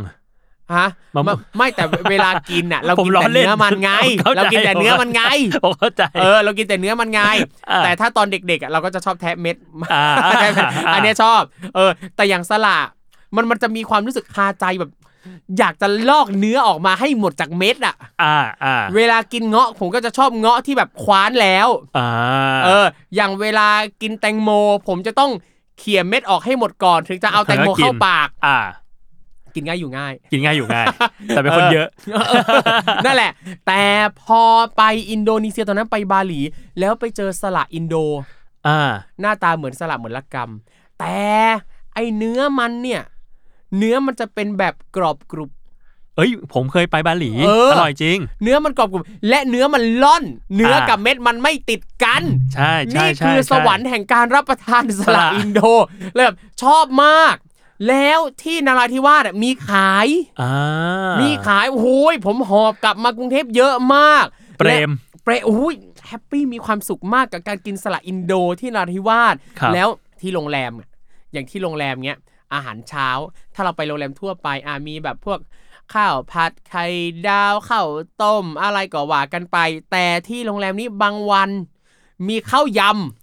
อ่า ำข้าวยำอ่ะคือแบบอาหารเช้าเป็นข้าวยำอ่ะ อาหารเช้า ทุกคน เลยเหร กั อ นเองอาหาร เช้าข้าวยำข้าวยำบุฟเฟ่ อ่ะ อยากกิน โ แค่ไหนพี่ มัน ยำไปเลยครับยำไปเลยครับอะไรเงี้ยแล้วผลไม้เป็นสละอินโด เปรม แฮปปี้ มีความสุขมา แฮปปี้ กมีความ แปล สุขมก ว่าไปไปจังหวัดนราธิวาสเนี่ยบรรยากาศของสามจังหวัดชายแดนภาคใต้ มันไม่ได้น่ากลัวอย่างที่คิด ใช่คือโดยส่วนตัวผมรู้สึกว่าไม่ได้น่ากลัวอย่างที่คิดนะครับ แล้วก็คือผู้คนอ่ะเขาก็ใช้ชีวิตกันค่อนข้างจะเป็นปกติเลยถึงแม้ว่าเราก็จะเห็นแหละว่า บางจุด อืม ก็จะมีบังเกอร์ อ่า อยู่หน้าร้านเป็นแท่งปูนอะไรเงี้ย อืม แต่ว่าบังเกอร์ตรงนั้นอ่ะเขาเพ้นท์ลายสวยงาม อืม ลายโลกใต้ทะเลลายนั่นนี่นู่นเงี้ยฟีลแบบคล้ายๆโรงเรียนอนุบาลเลย แต่เป็นบังเกอร์ อ่า เอ ฮะ ออะไรเงี้ยบางหน้าร้านแล้วก็จะมีจุดตรวจที่เป็นบังเกอร์ที่มีทหารนะครับ มาตรวจเรื่อยๆเหมือนกัน ตามจุดเสี่ยงแหละอะไรเงี้ย ครับ ตามรอยต่อระหว่างเมืองระหว่างระหว่างอำเภอ อ่า อะไรเงี้ยครับ แล้วก็มีรถตัดสัญญาณโทรศัพท์อะไรเงี้ยถ้าเป็นช่วงแรก ๆ ที่ไปผมจำได้เลยว่า ถ้าเป็นรถมอเตอร์ไซค์อ่ะเขาจะมีกฎว่าต้องเปิดเบาะ อ่า เวลาจอดใช่ไหมอย่างในตลาดเงี้ยมอไซค์จอดปั๊บต้องเปิดเบาะทิ้งไว้ เปิดเบาะ เพื่อ ไว้ เห็น เลย ว่าข้างในไม่มีอะไร อ่า เออแบบเนี้ย อืม แต่หลังๆมาก็เหมือนว่าไม่ไม่ได้มีการเปิดเบาะแล้วอะไรเงี้ อ่าย นั่นแหละครับ แล้วก็เอ่อถ้าเราไปนราธิวาสอ่ะจริงๆมีที่หนึ่งที่ผมอยากไปมากแต่ยังไม่ได้ไปคือป่าฮาราบาลา คืออะไรอ่ะ เป็นป่าไม่แน่ใจว่าป่าดิบชื้นปะวะ เป็นป่าที่เขาว่าอุดมสมบูรณ์มากที่หนึ่งในประเทศไทย ครับ เป็นรอยต่อแถบ อ่านราธิวาสยะลามาเลเซียอะไรเงี้ย อ่าฮะ ที่มีนกเงือกมีความอุดมสมบูรณ์ต่าง ๆ ซึ่งอยากไปมากเลย อืม ซึ่งคุณครูที่นราธิวาสก็ชวนไปหลายครั้งแล้ว แต่ยังยังไม่สบโอกาสจะไปอยากไปมาก อืมอ่าขอให้ได้ไป ใช่ สัก ครับ วันหนึ่ง ได้ครับ สักวันหนึ่งเราจะไปป่าฮาราบาลา อือฮึ หรือบาลาฮาราวะ ไม่รู้ครับ เออนั่นแหละป่าฮาราบาลาหรือบาลาบาลาบาลาฮาราที่นราธิวาสเลยครับอยากไปมากครับ อ่ะโอเค เห็นครูทอมเนี่ยไปเที่ยววัด คุณ ทำท้ เห็ อน ง เยอะนะเนี่ย เห็นเยอะมาก เห็นเยอะมากเลย ครูทอมเนี่ยไปเที่ยววัฒนธรรมท้องถิ่นเยอะมากๆเลย ครับ มันมีวัฒนธรรมท้องถิ่นแบบไหนที่อยากจะเชิญชวนให้คนอะไปเห็นกับตาบ้างไหม อืมวัฒนธรรมท้องถิ่นที่อยากเชิญชวนให้ไปเห็นกับตา เอาจริงผมรู้สึกว่า วัฒนธรรมท้องถิ่นทุกที่แหละ คือสิ่งที่คนควรจะได้เห็นกับตา คืออย่างตรงเนี้ยก็ต้องเล่าว่า การที่เราไปดูวัฒนธรรมท้องถิ่นอ่ะ เราอย่าไปมองด้วยสายตาของการที่เหมือนเราไปเที่ยวสวนสัตว์นะ อ่า เข็ดป่ะ คืออ่าอย่างคำว่า human zoo อ่ะ เออผมกำลังคิดถึงคำนี้อยู่เห เออมือนกัน คือพอพูดถึง human zoo อ่ะ ในช่วงไม่นานมาเนี้ย ตอนที่เห็นกระแส human zoo เยอะๆอะเราคิดว่ามันเป็นแค่คำเปรียบเทียบเฉยๆอ่ะ อ่ะ ว่าอุ๊ยการที่เราไปท้องถิ่นนี้เราไปดูเขาเหมือนกับเราไปดูสัตว์ดูอะไรเงี้ย ถ้าเราจะเรียนรู้วัฒนธรรมของใครก็แล้วแต่ เราต้องเข้าไปในฐานะที่เราอะอยากจะไปเรียนรู้ อยากจะไปทำความรู้จัก อืม ไม่ใช่แค่ว่าไปดูความแปลก อ่า เราเองก็ต้องไปอย่างอย่างเคารพด้วย ใช่ใช่ครับใช่ครับ ซึ่งผมรู้สึกว่าทุกที่ทุกท้องถิ่นทุกวัฒนธรรมอ่ะน่าสนใจหมดเลย แล้วก็เราลองนึกดูว่าถ้าสมมุติว่าเราไม่มีโอกาสได้ไปเห็นด้วยตาตัวเองจริงๆอ่ะสิ่งที่เราจะเห็นได้คือจากหนังสือจากสื่อต่างๆ ซึ่งมันก็ทำอ่ะจากสื่อเหล่านี้ก็ทำให้เราได้เรียนรู้ประมาณหนึ่งแต่ว่าเมื่อเราได้ไปเจอของจริง อืม เราได้ไปสัมผัสเราได้เรียนรู้อะเราได้เห็นว่าจริง ๆ แล้วเป็นยังไง อืม เหมือนหรือแตกต่างจากที่ผ่านทางสื่อยังไงบ้าง เพราะเราไม่รู้เลยว่า เมื่อมันเป็นชุดความรู้ที่ส่งผ่านทางสื่อ มันจะมีอะไรบิดเบือนยังไงมากน้อยแค่ไหน อืม แล้วก็เราไม่รู้เลยว่าเอ่อจากการบันทึกภาพจากการบันทึกข้อมูลลงในสื่อต่างๆ นั้น เวลาผ่านมาตั้งแค่ไหนแล้ว มุมมองแนวคิดวิถีชีวิตของคนในท้องถิ่นน่ะเปลี่ยนไปยังไงบ้าง ครับ ซึ่งผมรู้สึกว่าการที่เราเอาตัวเราเองเนี่ยลงไปเรียนรู้ไปทำความรู้จักกับทุกกลุ่มชาติพันธุ์กับผู้คนต่างๆ จะทำให้เราได้เห็นว่าจริง ๆ แล้วเนี่ยเขาเป็นยังไง อืม มุมมองความคิดเขาเป็นยังไง แล้วก็มันอาจจะทำให้เราได้นึกกลับไปอีกว่าสำหรับบางกลุ่มชาติพันธุ์ บางกลุ่มคนที่เขาอาจจะไม่ได้อยู่แบบสบายอ่ะอ่ะ เราอาจจะต้องคิดต่อยอดว่า แล้วอะไรบ้างที่ส่งผลให้กลุ่มคนเหล่านี้เนี่ยยังต้องประสบความลำบากอยู่ ครับ เออนั่นแหละครับ อืมแล้วครูทอมคิดว่าการท่องเที่ยวที่เอาตัวเองไปอยู่ตรงนั้น ครับ แล้วเราก็มีความรับผิดชอบต่อท้องถิ่นตรงนั้นอะ ครับ มันสำคัญกับนักท่องเที่ยวอย่างเราอะยังไงบ้าง โอ้โหผมว่ามันมันสำคัญมากเลย เพราะว่าเอ่ออย่างอย่างที่เราคุยกันมาตั้งแต่ต้นนะครับ ว่าการที่เราเป็นนักท่องเที่ยว เราคือผู้ไปเยือน ครับ เราคือแขก การที่เราไปเยือนนั่นแปลว่า เราเป็นฝ่ายที่อยากได้มากกว่าเป็นฝ่ายไปให้เขาอะ่ะ เราอยากเรียนรู้อ่ะแปลว่าเราอยากได้ความรู้แล้วว่า เราอยากเห็นเราอยากรู้เราอยากเห็น เราอยากได้ความรู้เราอยากเปิดโลกนั่นแปลว่า เราเป็นฝ่ายที่ไปเพื่อรับ ดังนั้น อืม เราจะรับแต่สิ่งที่เราอยากได้ไม่ได้ เราต้องรับผิดชอบด้วย ครับ นั่นแปลว่าเราจะต้องไปในฐานะที่เราอะต้องรู้ position ตัวเองรู้ตัวเองว่าเราไปในฐานะไหนเราทำอะไรได้บ้างแค่ไหนด้วย อืม อย่างสมมุติว่าอ่ะอย่างอย่างบางประเทศเอง สมมติอย่างอย่างบางญี่ปุ่นอ่ะบางเมืองบางพื้นที่เขาติดป้ายเลยว่าไม่ต้อนรับนักท่องเที่ยวต่างชาติ อ่ะ เออ อันเนี้ยเราก็ไม่ต้องฝืน เราก็ต้องเคารพสิ่งนั้น ใช่เราต้องเคารพเขาเพราะเขาบอกว่าเขาไม่ต้อนรับ อืม อย่างเงี้ยอ่ะดังนั้นเราเราก็เลี่ยงนั่นแหละ ซึ่งผมรู้สึกว่าถ้าสมมุติว่าเราเป็นนักท่องเที่ยวที่เข้าไปในแต่ละพื้นที่แบบไม่มีความรับผิดชอบ ซึ่งมันสามารถเป็นได้หลายทางมากเลยนะความไม่รับผิดชอบอ่ะไม่ว่าจะเป็นการทำลายสิ่งแวดล้อมการจะไปโบกเวกโวยวายเสียงดังการไปพูดจาแนวไม่เคารพเขาไปดูถูกเหยียดหยามเขาทั้งหมดทั้งมวลคือความไม่รับผิดชอบ ซึ่งไอ้ผลจากความไม่รับผิดชอบตัวนี้เนี่ยที่จะส่งผลเสียต่างๆ ตามมา เช่นทำให้สภาพแวดล้อมเสียหาย ระบบนิเวศพังทลาย หรืออาจจะส่งผลต่อจิตใจเขาทำให้เขาอาจจะไปลดเซลฟ์เอสตีม ทำให้เขารู้สึกไม่ดีกับวิถีชีวิตความเป็นอยู่ของตัวเองหรือเปล่า ครับ นะครับหรือว่าทำให้เขารู้สึกไม่ดีกับนักท่องเที่ยวทำให้เขารู้สึกไม่ดีกับแขกที่ไปเยือนตรงนั้นด้วย อืม แต่ถ้าเรามีความรับผิดชอบปั๊บเนี่ยนั่นแปลว่าเอ่อเรายังจะทำให้สภาพแวดล้อมที่นั่นน่ะถ้ามันดีอยู่แล้ว ก็ยังจะดีเหมือนเดิมหรืออาจจะดีขึ้น หรือสมมุติว่าถ้าเราไปเห็นใครอยู่ในสภาพแวดล้อมที่ไม่ดี แล้วเราเอาตรงนั้นเนี่ยมาต่อยอดมาเป็นกระบอกเสียง เพื่อจะช่วยทำให้เกิดการเปลี่ยนแปลงทำให้มีสาธารณูปโภค ที่ทุกคนควรจะเข้าถึงเนี่ยได้ลงไปในพื้นที่ต่างๆ เหล่านั้น เพราะว่าก็จะเป็นผลดีที่เกิดขึ้นจากการที่เราเดินทางไปสถานที่ต่างๆ ด้วย อืม ผมเองเนี่ยจะรู้สึกว่าอย่างบางครั้งอ่ะเวลานักท่องเที่ยวไปในพื้นที่ชนบท จะรู้สึกว่า ว้าว มันดีมากเลย ทางลำบากแต่เรามีความสุขที่เราได้อยู่ท่ามกลางธรรมชาติได้ดื่มดำซึ่งอันเนี้ยมันเป็นมุมมองแบบคนไปเยือนน่ะแต่ลองคิด อ่า ดูว่าสมมุติว่าถ้าเขาอยู่ในพื้นที่ห่างไกลจริง ๆ ถ้าเขาป่วยไข้ไม่สบาย กว่าที่เขาจะเดินทางมาถึงในเมืองอ่ะ มันไม่ง่ายเลย อืม บาง ม ครอบครัวไม่ได้มีรถส่วนตัว เดินต้องเดินเท้าข้ามเขาข้ามห้วยมา อืม หรืออย่างไม่ต้องเข้าไปถึงป่าอันไกลโพ้นน่ะแค่ต่างเมืองต่างอำเภอต่างตำบลน่ะคนที่ไม่มีรถส่วนตัวก็ต้องรอรถประจำทาง ซึ่งรถประจำทางอ่ะออกเป็นเวลาอีกกว่าจะมา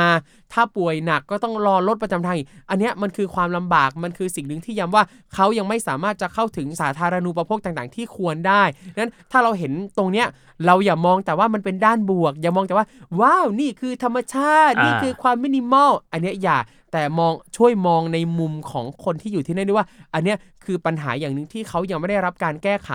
ถ้าเราสามารถจะช่วยเป็นกระบอกเสียง เพื่อให้เกิดการเปลี่ยนแปลงในทางที่ดีขึ้นได้เราก็ควรจะทำซึ่งตัวเนี้ยผมก็ถือว่าเป็นความรับผิดชอบอย่างหนึ่งของนักท่องเที่ยวที่ไปเจอสิ่งที่เราไม่เคยเจอครับ ครับ เรารู้สึกว่ามันไม่ใช่ปฏิปักษ์กันเนาะ ใช่ ระหว่างความเจริญกับเรียกว่าวัฒนธรรมท้องถิ่น ใช่ มันสามารถที่จะไปด้วยกันได้ ถูกต้องครับ เราก็เห็นหลาย ๆ ที่ต่างประเทศเนาะ ครับ อย่างเราไปเที่ยวสมมติเราไปญี่ปุ่น อ่ะ เราไปเห็นเมืองชนบท ครับ เราไปเห็นเมืองที่วัฒนธรรมสวย ๆ อย่าง ครับ เกียวโตอะไรเงี้ย อุ้ยเขาก็เจริญนะ ใช่ แต่วัฒนธรรมเขาก็เรียกว่าเข้มข้นมาก ใช่ครับ ๆ มันไปด้วยกันได้ ใช่ครับ หรืออย่างญี่ปุ่นเนี้ยถ้าเราไปแบบเมืองแบบรอบนอกรอบนอกอ่ะ อ่ะ ส่วนใหญ่ก็ยังมีรถไฟเข้าถึง อ่า อ่า ถนนหนทางก็ยังดี ใช่ใช่ อย่างผมเองอ่ะ เคยไปฟุกุโอกะ ครับ กับน้องเมฆจิรกิจ อ่า อ่าไฟฟุกุโอกะ แล้วก็เลาะไปแบบเมืองอื่นๆ รอบ อ่าน อกเมืองอะไรก็ไม่รู้ที่ก็จำชื่อไม่ได้แล้วด้วย เพราะว่าตอนนั้นก็คุยว่าอยากไปเมืองแปลกๆ เปิดแผนที่มาสุ่มจิ้ม า ชื่อสักสถานีไกลๆแล้วกัน คุณเที่ยวกันแบบนี้เหรอครับ ใช่ ดีครับ ใช่ผมไปแบบเนี้ย เออ มันก็ไปแบบก็ไปแบบนั่งรถไฟไปสุดสายปั๊บแล้วก็อุ้ยเจอทุ่งนานั่นนี่นู่นเจอคุณลุง อ่า เป็นชาวไร่เงี้ยเออขับรถผ่านมาถามว่าไปไหนอ๋อผมอยากไปเรื่อยๆตามเนี้ยอ้าวอ้าวลุงพาแล้วลุงบอกแนะนำตัวหน่อยเอ้ยมีเกสเฮาส์ด้วยอยู่กลางทุ่งหญ้าเลยตรงนู้น อ่ะ ไปไกล ไปดู ๆกลางฟาร์ม อ่ะ ไป ตื่นเช้ามาก็ไปช่วยเขาทำฟาร์มเลยเอ้ยผมว่าก็สนุกดีกับอะไรแบบเนี้ยมันเป็นแบบ อ่า คือเราไม่ได้วางแผนอะไรไปอาจจะตอนนั้นอาจจะเพราะยังหนุ่มๆด้วยอะแบบหลายปีแล้วห้าหก ครับ ปีอะไรเงี้ย อ่าฮะ เออ มันก็ยังมีแรง อ่าแล้วตอนนี้คุณก็ยังหนุ่มนะครับ อ่ะโอ้ยินดีครับยินดี ครับ อ่ะโอเค สุดท้ายแล้วของ ครับ รายการนี้ อยากฝากอะไรถึงนักท่องเที่ยวทุกคนในการวางแผนทริปต่อ ๆ ไปบ้างไหมครับ อืมฝากถึงนักท่องเที่ยวทุกคนนะครับสำหรับการวางแผนทริปต่อไปเนี่ย สิ่งที่สำคัญมากๆ อย่างที่เราพูดมาตั้งแต่ต้นรายการก็คือ อยากให้ทุกคนเนี่ยเที่ยวอย่างมีความรับผิดชอบ การที่เราเที่ยวอย่างมีความรับรับผิดชอบเนี่ยนะครับบางคนถามอีกเที่ยวอย่างมีความรับผิดชอบคืออะไร ก็ให้ไปฟังย้อนนะครับเพราะพูดมาหลายอย่างแล้ว ครับ ก็อยากให้ทุกคนเที่ยวอย่างมีความรับผิดชอบเพื่อที่ว่ามันจะได้มีความสุขแบบยั่งยืน ทั้งกับสถานที่ท่องเที่ยวนั้นๆ ชุมชนนั้นๆ ท้องถิ่นนั้นๆ และตัวเราเองด้วยเราเองก็จะมีความสุขในฐานะที่เราเป็นนักท่องเที่ยว เราจะรู้ตัวเองว่าเราไม่ได้ไปทำลายเขา อ่า เออเรามีความเราจะมีความสุขมากกับการท่องเที่ยวแบบมีความรับผิดชอบ แล้วก็ขอให้ทุกคนเนี่ยนะครับถ้ามีโอกาสได้ไปเที่ยวนะครับเสพทุกอย่างอย่างเต็มที่ อืม เสพทุกอย่างอย่างเต็มที่เลย อยากเที่ยวอะไรอยากดูอะไรอยากได้ความรู้จากตรงไหนปั๊บ อืม เชิญเต็มที่ อ่า เอ่อนอกจากวิถีชีวิตท่องเที่ยววัฒนธรรมต่างๆปั๊บอีกที่หนึ่งผมอะชอบไปพิพิธภัณฑ์ อ่า ชอบไปพิพิธภัณฑ์แนะนำทุกคนลองเข้าไปดูในพิพิธภัณฑ์นะครับ ว่าความเป็นมาของที่นั่นเป็นยังไง ก็ทำให้เราได้เรียนรู้มุมมองประวัติศาสตร์ต่าง ๆ ด้วย อาจจะทำให้เราเห็นรากเหง้า แล้วก็ได้เรียนรู้ว่า อะไรทำให้ชุมชนนั้นๆกลายเป็นแบบนี้ในทุกวันนี้ และในอนาคตอาจจะเป็นยังไง แล้วก็อยากชวนทุกคนไปเที่ยวตลาดสดกันนะครับไปเรียน ครั รู้ บ ว่าเอ้ยเขาใช้ชีวิตความเป็นอยู่อะไรยังไงกันบ้าง อืม นะครับ ก็เชื่อว่าถ้าเราเที่ยวอย่างมีความรับผิดชอบ เรายินดีที่จะเรียนรู้สิ่งต่างๆ เหล่านี้ จะทำให้เราทุกคนมีความสุขกับการท่องเที่ยวมากๆเลยทีเดียวครับ ครับผมโอ้ขอบคุณครูทอมมากๆครับที่มาพูดคุยกันในวันนี้นะครับ ยินดีครับ ในรายการของครูทอมเองด้วย นะ ผมชอบาก ครับผม โอ้ย ครั แต่ บ ว่าคุยกับคุณสนุกทุกครั้งเลยครับ โอ้ยยินดีครับเป็นเกียรติอย่างสูงคุยกับคุณผมก็สนุกครับมีความสุขมาก ครับผมอ่ะก็ฝากทุกคนไปด้วยครับ กับการท่องเที่ยวอย่างรับผิดชอบนะค ครั รับ ผม ลดขยะอาหาร เย่ ส่งเสริมกรีนโปรดัก ครับ และมีกิจกรรมท่องเที่ยวแบบโลคาร์บอน ครับ แล้วก็เข้าไปอนุรักษ์วัฒนธรรมท้องถิ่นด้วย ครับ ครับ ผม ผม ก็ติดตามรายการ Survival Trip อ่ะ เที่ยวนี้มีเรื่องได้ใหม่ เมื่อไหร่ นั่นน่ะสิ ในซีซั่นหน้า เออ รอติดตาม รอติดตาม ตอนนี้เนี่ยนะครับ ก็เอาเป็นว่าเรามาฟังตอนพิเศษเนี่ยให้ได้คลายความคิดถึงไปบ้าง ครับผม นะครับ ตอนพิเศษของเราเนี่ย ก่อนหน้านี้ก็มีตอนที่ผมไปฉีดวัคซีนที่ประเทศสหรัฐอเมริกา ก็ไปฟังกันได้ ฟังกันได้ แล้วก็ใครคิดถึง ใครอยากฟังทริปไหนก็สามารถฟังย้อนหลังได้อีกเรื่อยๆ นะครับ ครับ แล้วก็ ผม ฝากรายการอื่นๆ ของ s ซ l m o n Podcast ด้วยนะครับ มีรายการดีๆ รายการใหม่ๆ น่าสนใจเพียบเลย โอ้ยินดีมากครับ ขอบคุณครูทอมมากครับวันนี้ ครับผม ขอบคุณคุณโจ้เช่นกันนะครับ ครับ สวัสดีครับ สวัสดีครับ